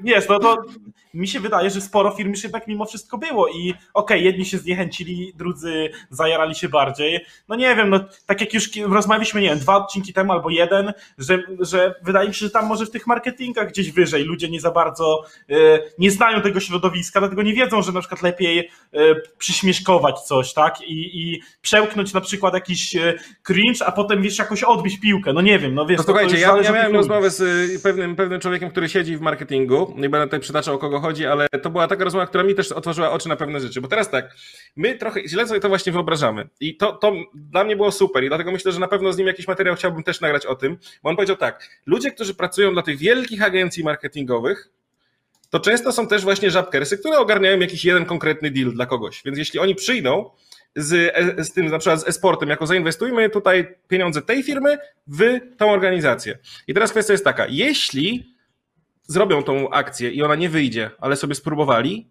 nie mam większego problemu, ok, spróbowaliśmy, może zasięgi są no mniej więcej takie jak miały być, spoko. Ale jeśli zrobią nawet dobre zasięgi i będzie jakaś jedna krzywa akcja, to typo jest out i już nie dostanie pracy w żadnej agencji, jest dany, jest skończony, jeśli podniesie to ryzyko. I to jest ta kwestia, że no, już może więcej pracy nie dostać w zawodzie. Taka jest No kwestia, dobra, tak ale jeżeli mówią, nie? wyjdzie, to chłopu dadzą więcej roboty i więcej kasy. Dla mnie to jest takie, wiesz... A zaryzykowałbyś, a, za, Właśnie. a O, zaryzykowałbyś właśnie. 5 lat doświadczenia, studia i, i to, gdzie chcesz się rozwijać, bo może wyjdzie, może nie wyjdzie? A ciągle ryzykujemy, wiesz. No dobra, Dero, to, to ja ci powiem, ja ci Dalej dam ci, ryzykujemy włożę ci jakiś tam team, powiem, jak wygrasz Ultraligę masz milion złotych, jak nie wygrasz nigdy nie możesz trenować znowu. I wchodzisz w to czy Podejmuję. nie? Po, po, oczywiście, podejmuję to. No, no właśnie. Mam nadzieję, że masz przygotowane w walizce już. Bo, słuchaj, prześlij mi już, bo ja wygram. A do tego nie- nie- nielimitowany budżet. Oj, Można tak. wchodzić. Wiesz, potem pisze nam Dudy, poproszę obywatelstwo tak, dla Duimpi, dla, dla ziomów z Chin, poproszę obywatelstwo i damy, no. Nie, no macie rację trochę w sumie. Jak tak patrzy na to teraz, to to fakt, to ryzyko jest, y, tak jak mówisz, Adrian, ogromne. No może to otworzyć oczy mimo wszystko. Ale wiesz, no ja jako osoba z tego, z tego świata bym chciał, żeby jakieś dymy były, wiesz. O, wejdzie jakaś firma i się pośmiejemy i fajnie, i ludzie odbiorą to pozytywnie, bo w większości przypadków, y, jeżeli to nie jest super cringe, to jest raczej pozytywnie odbierane. No i tyle, no po prostu. Wiecie, jaką ja mam sobie taką- Jeszcze taką- takim minusem jest, że to nie jest tak, że powiedzmy przychodzi, nie wiem, pomyślcie o jakiejś dużej firmie i ona przychodzi do ciebie i mówi, masz ty to zrób. Ona to zleca jednej osobie, która to zleca drugiej osobie, która do jednej agencji idzie i tam jest, tam jest parę, jest parę osób, jest jedna na drugą, jedna na drugą i to musi przez cały łańcuch przejść, muszą to klepnąć i niektórzy po prostu podczas tego łańcucha nie chcą ponosić ryzyka i wolą coś bardziej safe i, i, i się na coś nie godzą. No i też jak ktoś mówi, a jak się nie zgodzimy na takie świadczenia, no to pójdą gdzie indziej. Za dużo ludzi chce pieniądze, a za mało ludzi daje pieniądze, więc jeśli ty nie zrobisz tego tak jak, tak jak oni ci, jakie masz wytyczne, to ktoś inny to zrobi. A to teraz kolejna, kolejna tutaj sprawa, jeszcze szybciutko, może już naprawdę kończąc temat, bo długo się strasznie ciągnie, ale teraz tak. Wyobraźcie sobie jeszcze jedną rzecz, która dla mnie też jest problemem i też wynikła właśnie w tej, w tej ciekawej rozmowie, że macie tą sytuację. Jak jesteście organizacją sportową w Polsce, jest malutką, z malutkimi zasięgami, każdemu się marzy, żeby mieć deala, tak jak są chociażby deale z Orbit, albo z Coca-Colą, albo z BMW, albo z Mercedesem. I właśnie to jest problem, moim zdaniem, bo teraz, czy ja miałem tą rozkminę, czy ja powinienem mówić o tym, że w Polsce się zarabia mało albo zero, może to źle świadczy o sporcie i tak dalej, ale ktoś mi wypunktował, że hej, warto o tym powiedzieć, bo może się okaże, że jeśli chodzi tutaj o sponsora, który pokryje, pokryje wszystkie pensje zawodników, więc da 3000 zł miesięcznie, bo okazuje się, że to wystarczy, to być może to może być dużo mniejsza firma, której się opłaca w jakiś sposób pozycjonować we sporcie. Może to nie musi być, kurczę, Coca-Cola. I właśnie może warto o tym gadać. Nie może ci mniejsi też sponsorzy, może youtuberzy będą chcieli jakoś podpiąć się pod projekt, bo nagle się okaże, że ktoś sobie może pozwolić na 3,5 tysiąca, 4 tysiące i nagle jest z czego płacić komuś, nawet w akademii, nie? Warto Ja myślę, gadać. ja myślę, że się nie chcą rozdrabniać na drobno trochę, bo wiesz, wyobraź sobie, że bierzesz jakąś mniejszą firmę, bo to też we sporcie jest też tak, że jednak mimo wszystko jak jakaś firma wchodzi, to ona totalnie nie chce, żeby jakaś inna firma z tej podobnej branży też była, rozumiecie o co chodzi, bo tam wiadomo, konflikt i tak dalej. Więc y, ja też zawsze myślałem, czemu ludzie ze sportu chodzą do wielkich firm, na przykład, nie wiem, do jakich, do, no powiedzmy do jakiejś, nie wiem, Coca-Coli, do Nestle czy coś i mówią, dawaj, my tu mamy Pol, w Polsce organizacji, zajebiście, tę bańkę chcemy rocznie, nie? Ja bym tak, ja tak sobie myślę, no kurwa, jakby poprosić o 50 koła, ty, może by ktoś dał, ale wiesz, potem z drugiej strony sobie myślisz, no ale na ile to 50 koła ci starczy? Jeżeli masz drużynę, która gdzieś tam chce walczyć, no to nie wiem, no miesiąc, y, y, dwa max i, i już jest przypał, nie? A oni ci to dają powiedzmy, nie wiem, no na pół roku, na rok. I Tak, ale teraz wiesz, Delot, popatrz. Właśnie ja mam wrażenie właśnie, że to jest to błędne myślenie, bo może lepiej wziąć tego mniejszego sponsora z mniejszym hajsem na pół roku czy na rok, niż czekać pół roku i nie mieć nikogo, bo czekasz No na tą tak. kurde gwiazdkę z nieba, że ci dadzą 100 tysięcy miesięcznie nie? i nigdy ale też, nie dostać. mhm, ale też pamiętajmy o tym, że mniejsi pewnie chcą, wiesz, typy pakują w ciebie kasę, więc oni też chcą, żeby coś z tego było. Mam wrażenie, że mogą chcieć nawet tego jeszcze bardziej niż większy, bo większy rzuci siano, wiesz, z marketingu, gdzieś tam jakiś budżet mają, powiedzą, a jest okej, tragedii nie ma, mogło być lepiej, mogło być gorzej, chuj tam, koniec, wiesz, a jakaś firma, która ci rzuci kasę, gdzie jest mniejsza, to powie tak, ale chujowo, wiesz, teraz nie mam pensji dla swoich ziomali, wiesz, na warsztacie albo coś i to, to też myślę, że może mieć jakieś znaczenie, że mniejszy nie koniecznie ma aż tyle, wiesz, na, na taki rzut, żeby się nic nie stało, bo bywały firmy, które rzuciły siano i nic z tego nie miały. Jestem pewny, że tak było. No spoko. Dobra, przejdźmy No dalej. masz rację, też tak, też, też No tak, spoko. też, też, tak Znaczy, w sensie, no ja się nie zgadzam do końca, bo ja cały czas uważam, że właśnie jeśli masz komuś wytłumaczyć na przykład, że w esporcie można robić innego rodzaju reklamę, no to wytłumaczysz to prędzej komuś mniejszemu niż komuś, kto ma Ale mniejszy 66 też musi- szefów, kurczę, w rządku i nigdy nie dotrze na samą górę i po prostu ma re, re, realizować jakąś politykę firmy i dużo szybciej dogadasz się, kurde, z panem Stachem z y, salonu samochodowego, jeśli z jakiegoś powodu ma ochotę zainwestować w esport. nie? Adrian, no spoko, ale rozumiesz, tu chodzi o to, że, e, że ziomki większe nie mają jakby nic do stracenia, bo oni i tak mają budżet na jakieś reklamy i tak i, i, i mogą to rozjebać sobie, a mniejsze firmy niekoniecznie po prostu mogą sobie pozwolić na rozjebanie i niczego z tego nie mienie, tak jakby. Rozumiesz co chodzi? Ale zgadzam się z tobą, że według mnie w Polsce organizacje za dużo chcą od firm, za dużo chcą. Tak, też tak uważam. Na, na skalę tego przedsięwzięcia na pewno za dużo. Dobra, next. Dobra. No, spoko. Next to a, chciałbym poruszyć plotkę, która, a, która wydaje mi się jest główna, została, no wiadomo, my, my, my troszeczkę więcej, no, ale, nie, ale nie, nie, będziemy, nie będziemy tego zważyć, będziemy zważyć plotki, a, które opanowały Wikipedię i Twitter, czyli pierwszy, który bym chciał poruszyć, to jest a, Tym Bivago i Mystic poza Ago, może, może Lec, może, może nie Lec, tego, tego tak naprawdę nie wiadomo. I co ty myślicie z mojego doświadczenia? Mystic był totalnie zajebistym teammateem, jeden z najlepszych graczy i teammateów, którego kiedykolwiek poznałem, mnóstwo dawał do grze, był mega zaangażowany i był absolutnie super. I wydaje mi się, że nie wiem, co jest wagą oczywiście, ale wydaje mi się, że to jest na pewno duża strata. Słuchajcie, może jeszcze taki malutki wstęp do tej sesji, sek, sesji, sesji, dobra, sekcji powiedzmy lików. E, Nie będziemy potwierdzać ani zaprzeczać, że coś się dzieje albo nie. Po prostu pogadajmy o tym, co, jeśli one są prawdziwe czym i mówi. czym się mogło kierować je- potencjalnie organizacje w tej sytuacji, nie? Więc jeśli mówimy teraz o Mystics, a potencjalnie zastępuje go Trimby, to jak myślicie, jaki jest w tym sens, jaka jest idea? Czy to jest upgrade, czy to jest downgrade potencjalnie? Co, co, jakie jest wasze spojrzenie na ten temat? Zajebiście kolejny Polak w LEC, nie? Chyba każdy powinien się cieszyć, ale tak no... No nie Moja wiemy. pierwsza myśl to jest w końcu. W końcu będzie na, w- nie tam, że y, losowo tak jak w Excel sobie grał w tym lecu, że od początku do końca sobie zagra i, i się mega cieszę. Bo tutaj trzeba jakby to rozbić na dwie rzeczy, bo jedna mówi plotka o tym, że Mystics dlatego nie w Agro, że trafi do Leca, ale z drugiej strony nie wiemy tego też na pewno, nie? Możliwe, że to jest po prostu zmiana taka, nie wiadomo co z Mysticsem, czy na pewno będzie w Tak. Lecu, nie? Więc y, rozważmy to na początku tak jakby, że Myst- Mystic out, nie Tak. wiadomo co, i, i po prostu tym... I, i co się Mystics dzieje a z Trimby, Argo. jakie są różnice, czy Tak. to da więcej Agro, czy to jest downgrade, upgrade, czy to jest długoterminowa zmiana, jak na to patrzysz? Póki, co ty myślisz o supportach? Grałeś z nimi pewnie nieraz w solo queue, no z Mysticsem spędziłeś kurczę pół kariery prawie.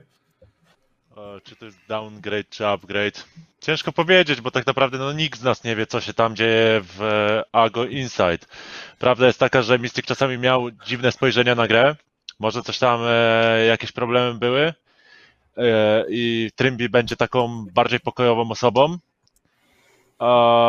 Mechaniczna bestia dla mnie Mystic, więc no dla mnie straszny downgrade dla takiego Ago, bo każdy chyba o tym wie, że Mystic jest zajebiście mechaniczną osobą, która bardzo dobrze gra, e, zajebiście shotkoluje, więc takiej osoby też potrzeba w teamie. E, o, Trimby, o Trimbim tak naprawdę, no wiem, że jest dobry, tak? Wiem, że Mystic strasznie go hypował, wiem, że no Trimby jest ogólnie bardzo dobrą osobą, ale ja osobiście uważam, że to będzie downgrade, chyba, że coś tam Inside naprawdę nie trybiło. A Ale ty, tak Jack, to nie wie. a, a ty, Jack, ty co myślisz? Grałeś na obydwu tych graczy z solo queue, Tymbi zawsze był wysoko, zawsze miał dwa, trzy konta w Challengerze, może, może nie zawsze, ale od na pewno długiego okresu i się na solo queue zawsze bardzo fajnie pokazywał. Co ty uważasz z tych dwóch?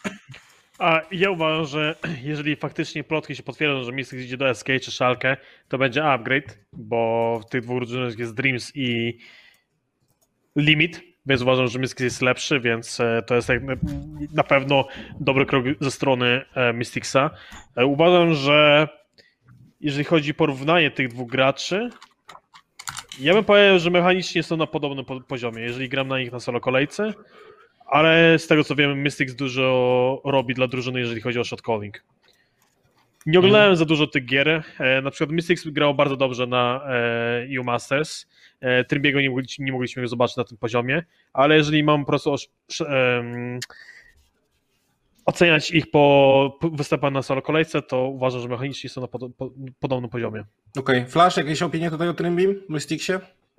Na pewno to są dwie różne osoby. Mystic Quest to jest raczej taki przebojowy, dużo lubi mówić, a Trimby jest e, takim cichym i spokojnym, ułożonym chłopakiem, więc na bocie pewnie będzie duża różnica i to jest na pewno też różnica w playstylu i od nowa będzie trzeba trochę się uczyć tego grania w komputer.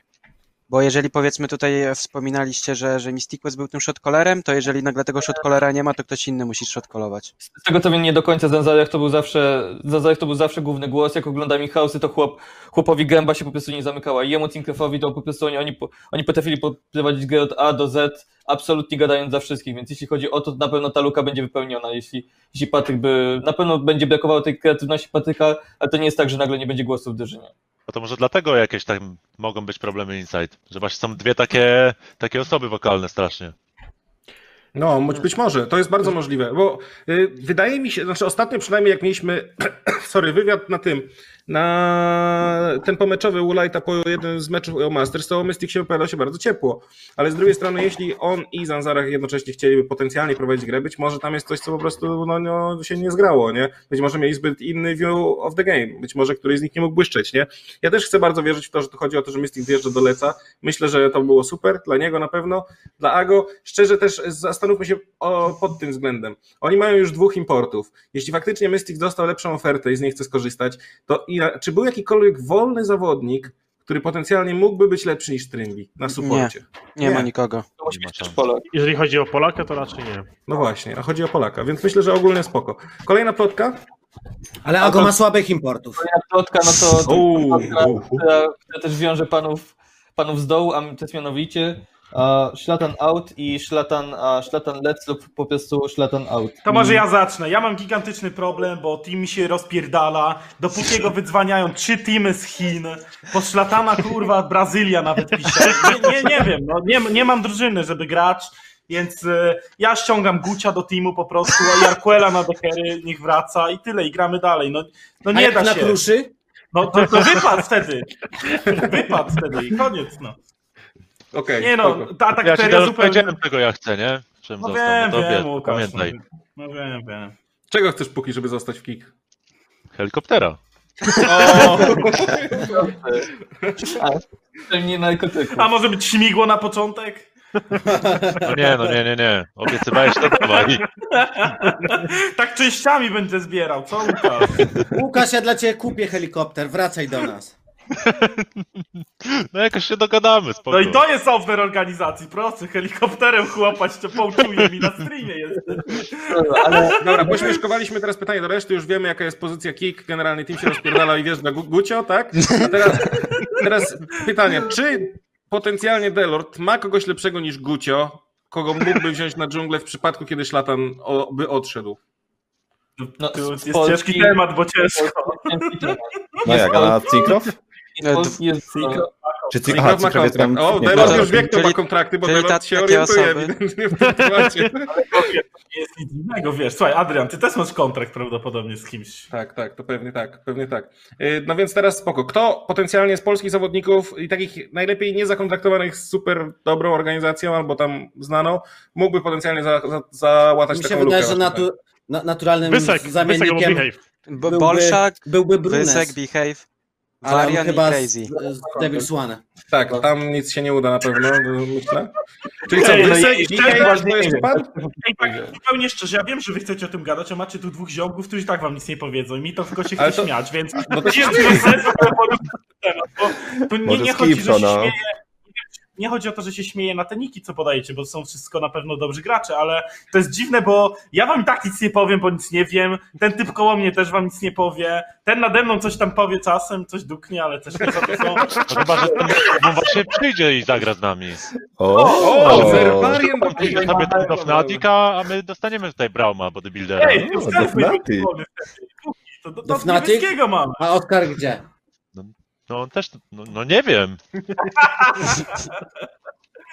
Dobra, kolejne liki. Jakieś tam mamy z Leaguepedii jeszcze? A, szybko wejdę. Jak ktoś coś ma na szybko, to może powiedzieć. z Słuchajcie, opinie na temat rosteru Illuminar. Jak oceniacie miks młodych i starszych zawodników? Bo przypomnę, tutaj roster to jest Melonik, młody zawodnik, Tabasco, weteran, Warsi, który wreszcie dostał szansę w jakimś topowym, powiedzmy, teamie. E, I potem mamy Odi i Chipsy. Ja nie znam na przykład Chipsy. Odi uważam, że ma duży potencjał. Był kiedyś moim Devil's One Scouting Grounds. Wtedy moim zdaniem Omanik? zaprezentował się jako bardzo obiecujący gracz, ale Chipsów nie znam. A wy- Chipsy cebulowe Monik Wy cały, chyba nie? Screamy dzisiaj graliście, nie? Misfits Premier grało na IHG, to może ty Tak, powiedz. tak. Y, Graliśmy screamy, natomiast wiadomo, O. kultura dżentelmeńska wymaga tego, żeby nie wypowiadać się na temat tego, jak to wyglądało na screamach. Stąd y, pytanie, co myślicie o takich połączeniach? Czy to jest kierunek dla polskiej sceny? Oj, Ciężko powiedzieć. No, No ciężko powiedzieć. Znaczy, No nie wiadomo, nie? Nie No znam teraz- teraz... zawodników, więc nie powiem. Czysto teoretycznie bardzo Znowu dobrze powinno to wychodzić. Me- Melonik- Melonik, Melonik, pisze, że w pizdę obiecujący. dostałeś, e. Tak? Nie da się No. sprowokować w ten sposób. Dobra próba to była, no. Podoba mi się. mi się wydaje, że dla nie młodych, perspektywicznych graczy, którzy się pokazali w takiej, jak, jak, takiej lidze jak Grimor jest spoko, bo to jest a, to jest na pewno coś, co może wypalić i może, może być mega wysoko. Oczywiście może być też nisko, ale po prostu o, chodzi o to, że to jest też trochę tańsze wyjś- wyjście niż branie na przykład, niż po prostu forsowanie drużyny, że musi być top 2 i po prostu takie zaufanie. Pytanie, takiego- co chcą ugrać? Pytanie, Właśnie. co chcą ugrać? Czy mają szansę nawiązać walkę z tym rosterem w przypadku przykładowo Devil's One? No najbardziej realny przeciwnik, ten, który był nad Nie. nimi. Moim zdaniem nawet close nie jest. A w sumie Ultraliga dostaje te trzy sloty na UMasters, czy nie? Na przyszłe... Nie słyszałem no żadnych plotek na ten temat. Chyba najwcześniej za rok, nie? Mi się wydaje, Da- że nie ma Wydaje mi się, że nie. Devil's One teraz Ej, będzie to czy drużyny- top 1 grać. Czy drużyny powinny nam oddawać trochę procent z nagród przyszłych i przyszłego UMaster, skoro my i rok wygraliśmy slota dla nich? Nie, ale dobre pytanie. Jakbyśmy, Dobra, jakby, jakbyśmy, żyli w, jakbyśmy żyli w państwie komunistycznym, to może tak. Ale teraz tak, zupełnie szczerze, załóżmy, że Szlatan jest gone, bierzemy jakiego, biorą jakiegoś młodszego zawodnika, załóżmy, że Agorok, no tracimy Stixa, tak? Czy tutaj y, fajną tezę dał Nitro, że Davis One powinno walczyć top 1, co o tym myślicie? Bo, Jeśli nie zmienią składu, to i tak będą walczyć, moim zdaniem. Przetarli się już i tak w zeszłym sezonie super to wyglądało, znaczy w zeszłym splicie super to wyglądało, mało brakowało. Eee, tak. Spoko, ja Davis też się z One zgadzam, jeden. ja też tak uważam. Ja jestem mega fanem Davis One i byłem w poprzednim Masterze, znaczy w poprzednim, w poprzednim splicie. Się, No to było widać, że jesteś naszym fanem tam w poprzednim rosterze, bo widzieliśmy jak tam, wiesz, to wyglądało, nie? Mnie ciekawi, Iluminar wiesz. wyglądał, A ja co na końcu grałem, z tego już pamiętam. Ale zobaczcie, bo jeśli Devil's One, jeśli malutko brakowało, a teraz y, gracze, jeśli powiedzmy Szlatan ma odejść, jak tu sugerujecie, czy Mystic Quest, y, i nikt chyba nie jest w stanie powiedzieć drugiego gracza, który mógłby zastąpić, żeby przynajmniej utrzymał Tak, ten poziom. prawda. Więc Devil's One powinna automatycznie, jak nie zbliżyć, to nawet wyprzedzić. Tak, myślę, że na pewno ta walka powinna być nawiązana. Tylko pytanie, czy jakikolwiek inny team będzie w stanie nawiązać walkę znowu z top 3 w Polsce, nie? I to Nie. prawdopodobnie odpowiedź brzmi nie. Nikt. Nikt nie będzie w stanie walczyć o top 3. Będzie ciężko, może o te trzecie miejsce, ale wyżej już na pewno nie. Spoko, dobra. Z, z, tego co nawet słyszałem, to będzie, to będzie właśnie ten roster IHG, który no, na ten moment byśmy określili jako top 4 i nawet, nawet, nawet potem będzie ma mało takich rosterów, które nawet mogą w sensie przynajmniej z IHG konkurować. Słuchajcie, ja Wiadomo, że- proponuję, żeby kolejny, kolejny temat do poruszenia, powiedzmy, ta drama Bolszaka. Co o tym myślicie? Czy, czy czytaliście, czy znacie temat? Czy, czy gracz może się czuć urażony w takiej sytuacji, z której ktoś teoretycznie mu coś obiecał? Co, co, co? Możesz TLDR właśnie, przepraszam. Tak, TLDR. Y, Z tego, co tam było wynikało, już był jakoś dogadany z organizacją wstępnie na to, że ten roster będzie w y, danej organizacji, po czym nagle w ostatniej chwili przyszedł ktoś, kto powiedział, że hej, zagramy za darmo y, i wzięli ten inny roster, a Bolszak został z niczym. I teraz kwestia jest taka, zaznaczam, że akurat tam zaangażowany w to był też Vergi, który już zaznaczył, że nagra wideo, bo to nieprawda i to było inaczej. Tak czy inaczej, taka jest wersja Borszaka, więc y, co, czy gracze mogą się czuć urażeni? Bo ja w swoim vlogu dzisiaj powiedziałem, że no słuchaj, jak nie masz kontraktu, to nie możesz czuć się urażony, a jeśli jesteś, no, no jeśli nie warto za ciebie płacić, tak uważa organizacja, no to chyba czas to get better, nie? No to tak samo jest, jak idziesz na rozmowę o pracy i ludzie mówią, że oddzwonią i już myślisz, o, że super ci poszło. No też, no życie jest trochę niesprawiedliwe, no i tak jak powiedziałeś we vlogu, jak nie masz nic na papierze, no to tak naprawdę nie masz nic. Też jest jedna rzecz, czy, czy mu powiedzam, dobra, jutro podpisujemy i 5 minut przed nie podpisują, czy powiedziała, o super ci idzie, yy, myślimy o tobie, nie? Bo tu też, bo to te, i też interpretacja. Jak kto, jak to, kto jak mu to przekazał i on jak to zinterpretował. Jeśli rzeczywiście tak było, że jutro podpisujemy, wszystko jest spoko, a, a wieczorem ktoś przed, a dobra, weź go nie podpisuj, następny dzień e, zrobił szpagat ziomek, no to jest średnie, ale no niestety tak biznes wygląda. Ale to też chyba jest kolejna rzecz, która się przydarzyła chyba każdemu graczowi we sporcie, że na którymś momencie na tak. coś się dogadał i potem chuj... Nie, nie? No, No, to też, no. też się zdarza, nie? No ale też kwestia jest taka, co myślicie o tym właśnie, czy to jest niebezpieczne w ogóle, że pojawiają się organizacje, które nie płacą hajsu, nie? Niebezpieczne jest to, że gracze mówią, że będą grali za darmo. Dla... Zgadzam się z tym, Mhm. 100%, to jest mój Tylko- problem z tą tylko patowanie. Tylko zobacz, owszem, bo jeśli nikt nie chciałby grać za darmo, to, to, to by musieli płacić, ale z drugiej strony też często ty powtarzasz, że nawet e, idź, pokaż się, spróbuj i no to on mówi, no to pójdę za darmo, pokażę się, spróbuję, nie? No ale ja nigdy nie powiedziałem idź za darmo, pokaż się, spróbuj. No, ale tym wiesz o co chodzi, że za mniejsze, za nie? mniejsze ten. No, Ale, Ale- jeśli, jeśli nie chcecie Devil's One, nie chcecie Ago, nie chcecie, nie chcą cię topowe organizacje za 50 milionów miesięcznie, no to idziesz do takich, gdzie nie płacą. Tak, no. No. ale wiesz, z drugiej strony, ja myślę, że to jest tak krótkowzroczne nawet ze strony tych graczy, bo teraz tak, przychodzisz i grasz sobie za free, a za rok przyjdzie kolejny Jasiek, który powie, że zagra zamiast ciebie za free, a ty już będziesz chciał dostać 500 zł po roku, kurwa, grindu. Ale i to już tak jest To nie jest przecież. coś, co powinno być akceptowalne moim zdaniem, w ogóle. Dla mnie trzeba się przyjrzeć na składy organizacji, które co split regularnie nie płacą i co split mają, a nawet podczas splitu potrafią wyrzucić wszystkich zawodników czterokrotnie e, i tyle. No nie wiem, no szukają sobie, szukają sobie niewolników. Tylko to jest takie, no nie idą, to, to się nie rozwija, bo to nie idzie do, bo jeśli co, co, co trzy miesiące wymieniasz wszystko, no to nigdy do niczego nie dojdziesz, bo to no nie da się. A wasze spojrzenie pytanie- na płacę minimalną w Ultralidze? Mi się wydaje, że to powinno być wprowadzone, bo jeżeli jesteśmy w telewizji i tak naprawdę mamy tu reklamę w telewizji, to organ nic nie płaci, ma za darmo reklamę, dla mnie to, to jest po prostu totalnie nie fair. E, Było na początku, No jak było startowała. Ultraliga. Ultraliga Zero startowała, ja rozmawiałem z inną osobą i powiedzieli siemanko w ogóle, żeby my dajemy slota, e, my dajemy slota, ale macie zagwarantować, to chyba było, jak dobrze pamiętam, 1000 złotych przynajmniej Tak. dla gracza. E, I powiedziałam, no spoko, spoko, git.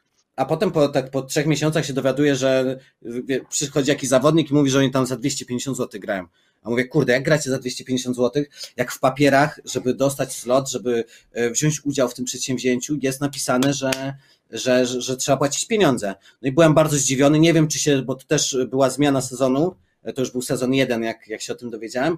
I nie wiem, czy, czy, czy warunki przystąpienia do, do rozgrywek się zmieniły, czy, czy po prostu ktoś skipował te punkty w regulaminie. Z tego, z co tego- ja słyszałem w kuluarach, opowiedz Flash, no. Właśnie z tego, co ja słyszałem, to w pierwszym sezonie też miało być coś takiego, że e, chcieli wp- wprowadzić pensje minimalne, ale niektóre orgi się nie zgodziły, więc jeżeli nie jest to jednomyślnie, jednogłośnie e, głosowanie, nie jest jednogłośne głosowanie, no to oni w takim razie tego nie wprowadzają. Czyli jeżeli jedna osoba no, takie liberum veto wprowadzi, to nigdy tego nie będzie. Tylko wiecie o co chodzi, bo jeśli ja uważam, że jeśli dojdziemy do momentu, w którym jest ta pensja minimalna powiedzmy 1000 zł, to być może w niektórych przypadkach niektórych zawodników organizacja faktycznie zastanowi się, kto jest lepszy. Ale mega przeraża mnie wizja polskiej sceny, na której organizacja nie zastanawia się, kto jest lepszy, tylko zastanawia się, kto jest tańszy i kto zagra za free. I to może zabić polską scenę w dłuższej perspektywie. Dlatego uważam, że powinno coś być z tym zrobione i to powinno być regulowane. Nawet jeśli to będzie 500 zł w tym splicie, jeśli organizacja nie jest w stanie dać 500 zł, no to kurde, nie wiem, czy powinno być w telewizji i się promować tam za to, nie? A żeby to było 500 zł i 500 zł więcej co split, załóżmy, aż dojdziemy do 1000 czy 1500.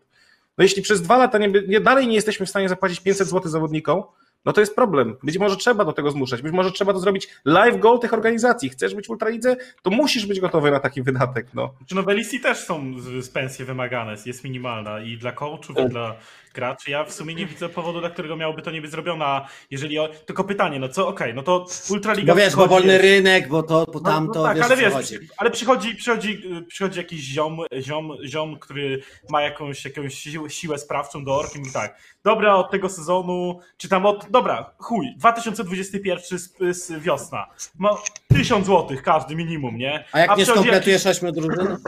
No właśnie, i co jeżeli potem ten ziomek ci powie, no a ja nie mam i co, i, i chuj, i co ze mną robicie, wiesz, no i co?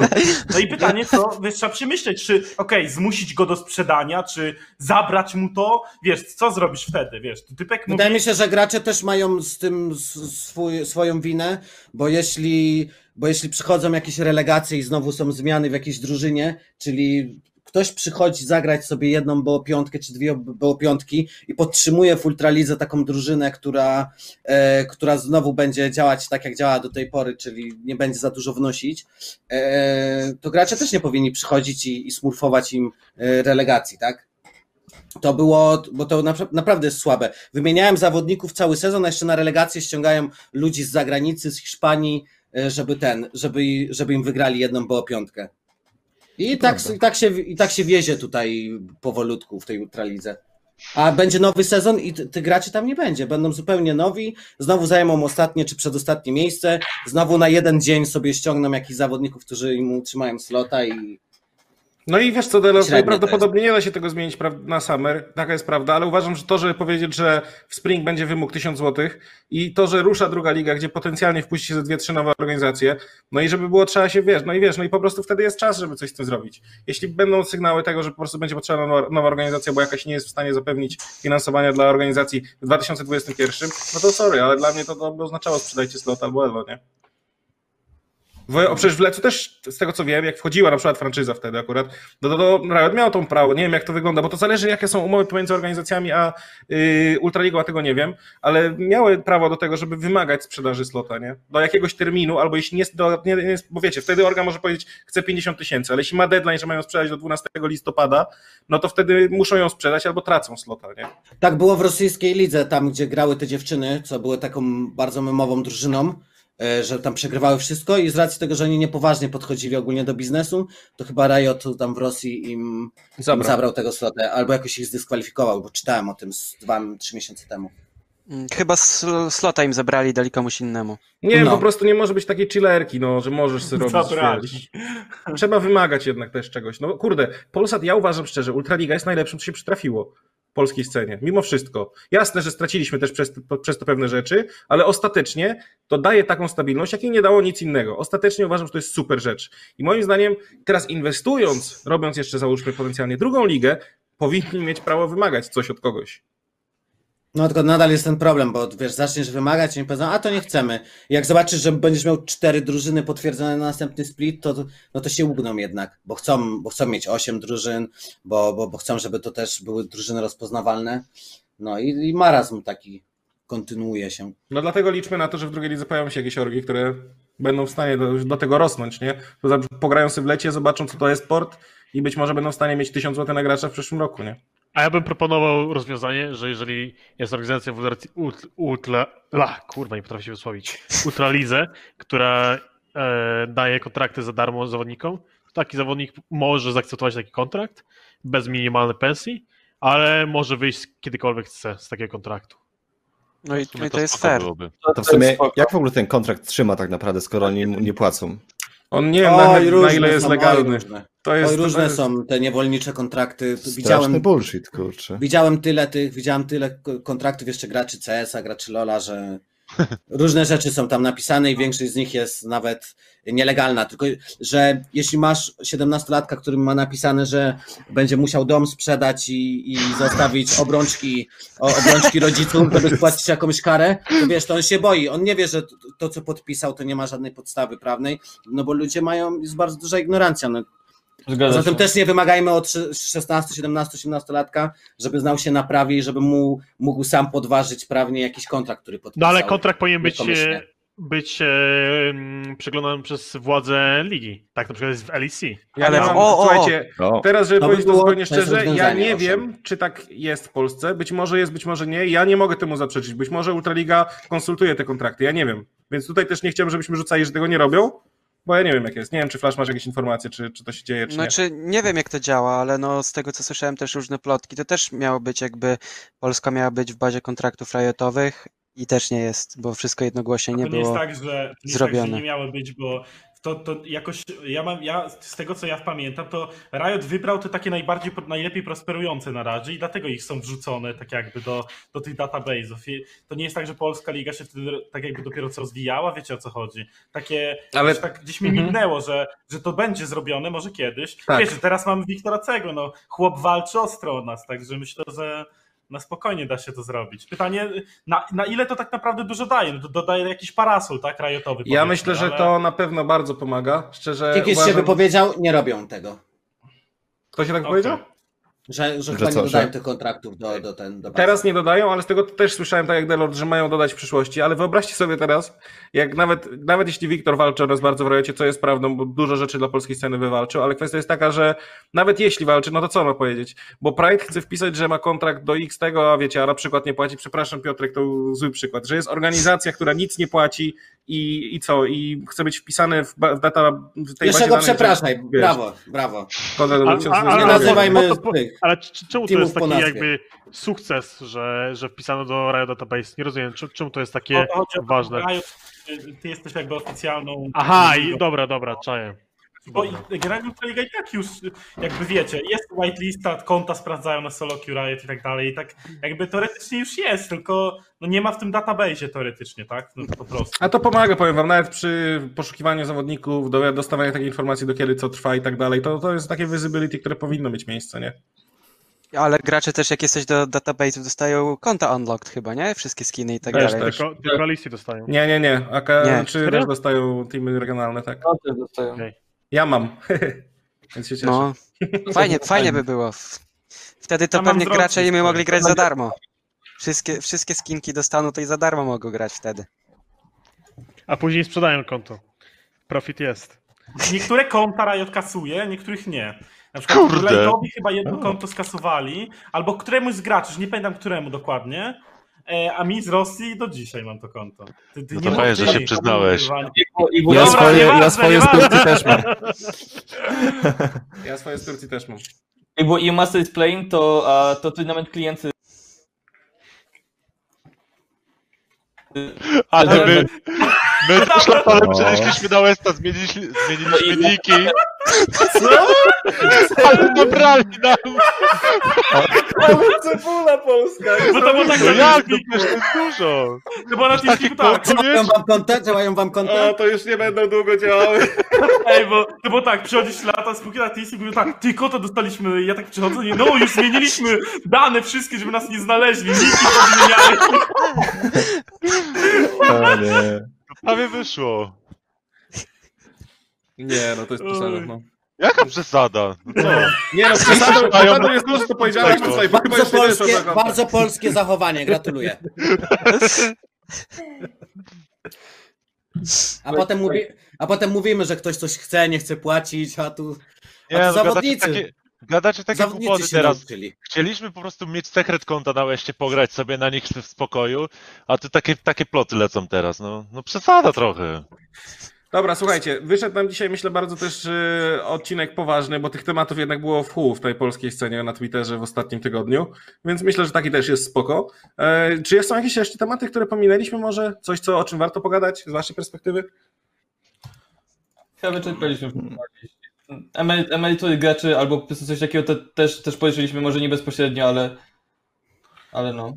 No, No, że, wiesz, żeby, mieć, teraz żeby masz, mieć emeryturę, to trzeba, to trzeba jakieś składki odkładać, a jeśli tu ludziom nie płacą, to, To nie ma to, to, składu. to z czego chcesz te składki Czy, płacić? czy ten nuggetsik był dobry? Ja, ja takie pytanko mam do ciebie. E, no, był dobry, był stosunkowo dobry, dziękuję. Ja A jaki przykład... sosik? E, a barbecue? Co? Nie, barbecue, barbecue, sos barbecue. E, ja wiem, że tutaj jest bardzo hypowany słodko-kwaśny, ale Oj, tak, nie, tak. nie Dobra, ludzie nie spamują na czacie jeszcze Kiki Kiki Stop. Nie Stop. pogadaliśmy o Kiki, Kikisie na topie. I Yamato? Yamato. Ja jestem ciekaw, co Hachi sądzi o ruchu O, Yamato. No, w. Do strony trenera. goodness. Dobra, najpierw Kikis, co? Bo ja muszę tutaj politycznie Dobra. poprawną odpowiedź wypracować w głowie. Mo, może śledzi na czacie, więc e, tam wiecie. Nic się nie ukryje. To co myślicie o tym Kikisie? Myślę, że... Może powrót na topa ogólnie, nie? I, i Francja. No na dżungli nie poszło, więc chyba... Ale tam, okej. tam, tam, tam Może coś chce zmienić, nie? Może... Ale gdzie jest skład? Ale tam jest wiadomo z kim będzie grał Z potencjalnie? DJ-em, z DJ-em Oko w dżungli chyba. DJI! Z di- Ja pierdykam. Taki rebus na Twitterze, z którego Ale wynika, że No, dżungla jest strasznie stacked w Europie, więc jeżeli chce po prostu zimprowować i dalej walczyć o LEC, to imo to jest bardzo dobry ruch, żeby wrócić na topa, bo na topie wygrał przecież e, LCS-a jeszcze wtedy i jeżeli trochę ogarnie matchupy, no League of Legends jak jazda na rowerze, tego się nie zapomina, więc ogarnie sobie matchupy i będzie dalej klikał chyba dobrze, nie? Kto jak to, ale Więcej Kikis to osiągnął. jest...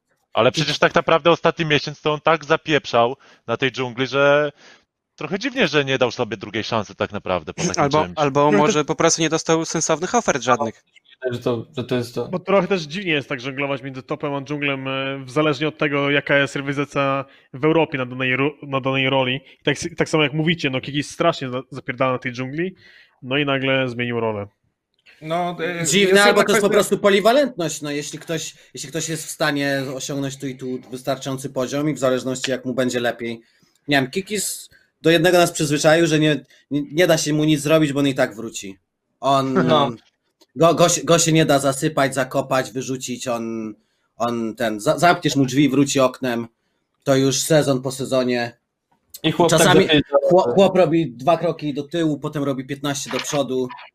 Gra w Challenger Series, potem nie gra nigdzie, potem jedzie na Worldsy. No, chłop jest niesamowity. Słuchajcie, jeśli to jest prawda, że on będzie we Francji, jak, jak się o tym mówi często, to już niedługo pewnie zobaczymy go w turnieju, który będzie we Francji się dział, bo to już poniedzieli będzie, więc być może zobaczymy jakiś pojedynek y, Polaków na A, topie. ale ten turniej nie jest tylko dla topowych drużyn?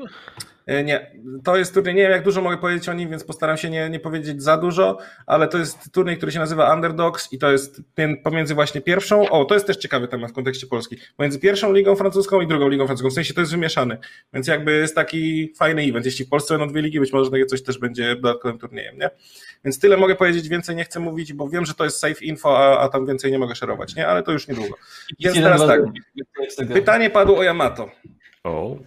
Z perspektywy trenera jest mi gigantycznie ciężko wyobrazić sobie, jak mogę trenować zawodników, którzy totalnie nie mówią w moim języku, ja nie mówię w ich, tak? W sensie, wydaje mi się, że to jest giga trudne, bo czasami jak musisz pogadać, musisz pogadać z zawodnikami o wszystkim. Czasem jest to gra, czasem jest to życie.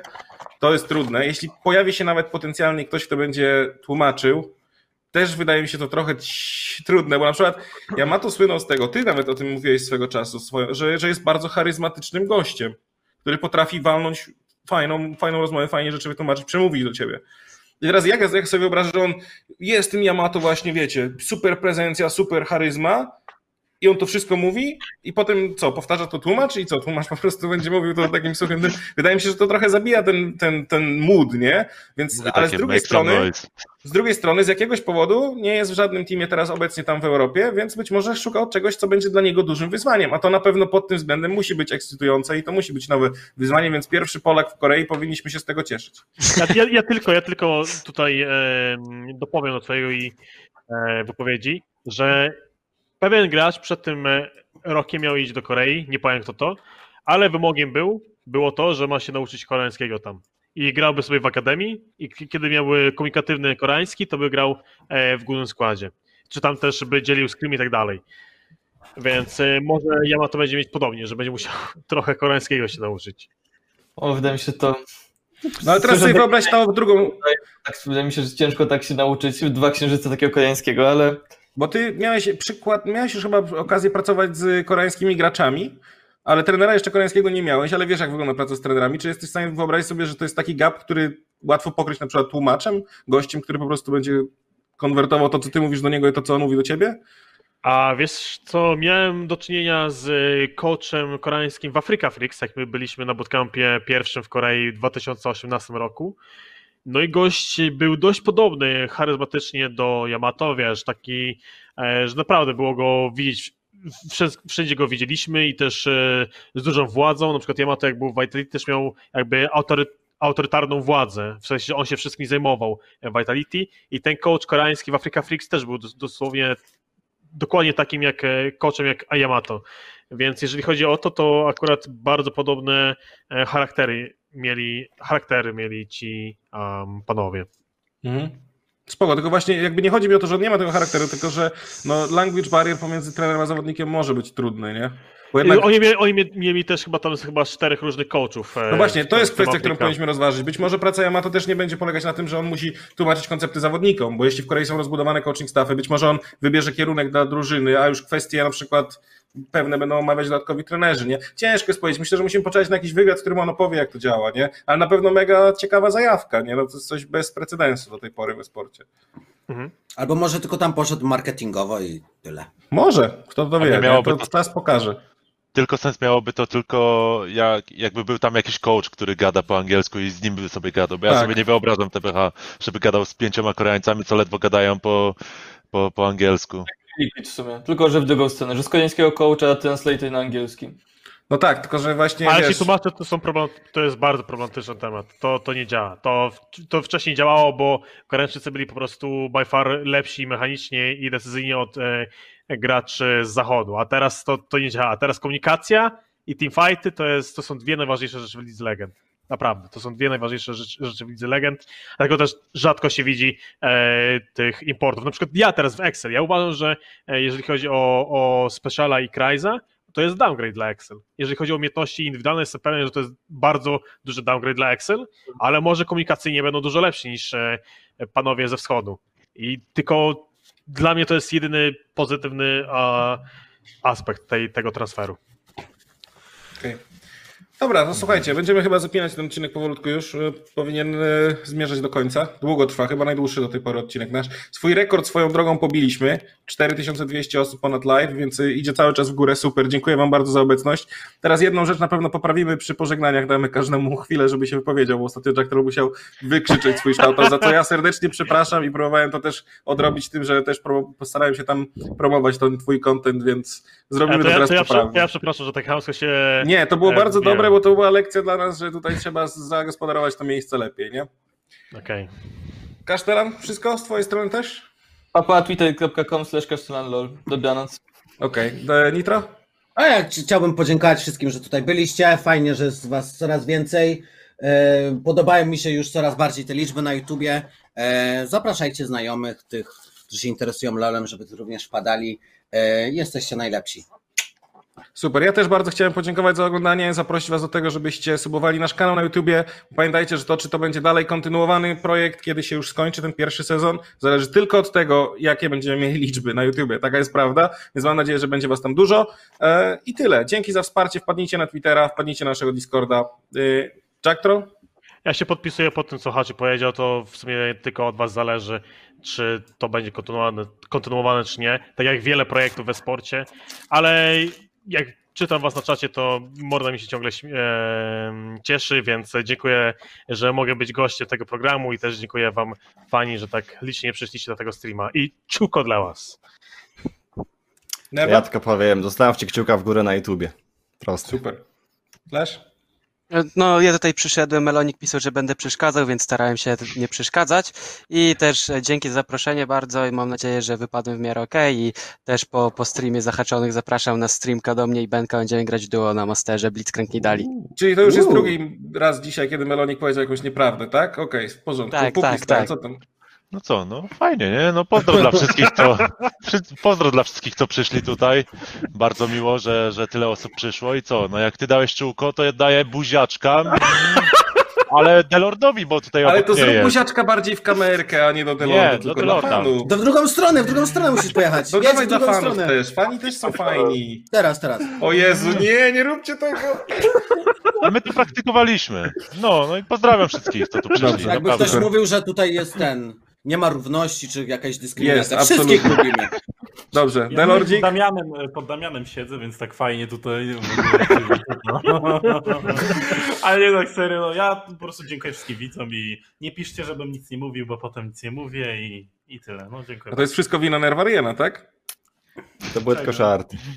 Nie, no nie, ale chyba i tak powiedziałem więcej niż Damian, także niestety przegrałem. No i tyle. Niestety. Dobra. Nie, jesteś Chyba, że żywym- nabijasz jeszcze, da, Damian, nabijaj ty. Nie, już, już koniec, dziękuję, dziękuję. Już się wygadałem, to już naprawdę, limit wyczerpany, nie wiem, czy jeszcze streama odpalę. Słuchajcie, a ja myślę o tym bardzo, w jaki sposób zrobić potencjalne Q&A, bo bardzo dużo ludzi o to pyta. Być może zrobimy je w przyszłym tygodniu przed młynem. Odpalę się po prostu trochę wcześniej, poodpowiadam na pewne pytania i potem dopiero ruszymy z młynem jako taka rozgrzewka. Nie obiecuję, zobaczymy, myślimy. Jeśli macie propozycje na nasz Discord, wpadajcie i możecie te propozycje Ja mam składać. jedną propozycję. Dzięki za dzisiaj. No, Delord, jaka propozycja? No na przykład co jakby 15 minut ostatnie programu na pytania od Tak. były. Mhm. Tak, pytania Tak, od tak, widzów no, z no, no. Twittera pod Dobrze. hashtagiem. O, teraz. Ale właśnie- tak. Najlepiej z Twittera właśnie jakiś hashtag Zróbmy to stworzyć i tam. poprawnie za tydzień, pytania z hashtagiem, wymyślimy hashtag i lecimy wtedy na koniec programu. Także fajny pomysł, możemy to zrobić. Więcej tak znakomitych pomysłów, jakie wymyślił właśnie teraz Delord, też jest na naszym Discordzie. Nie ma zapraszam. sprawy. Także dzięki, trzymajcie się, papa. Pa. Cześć.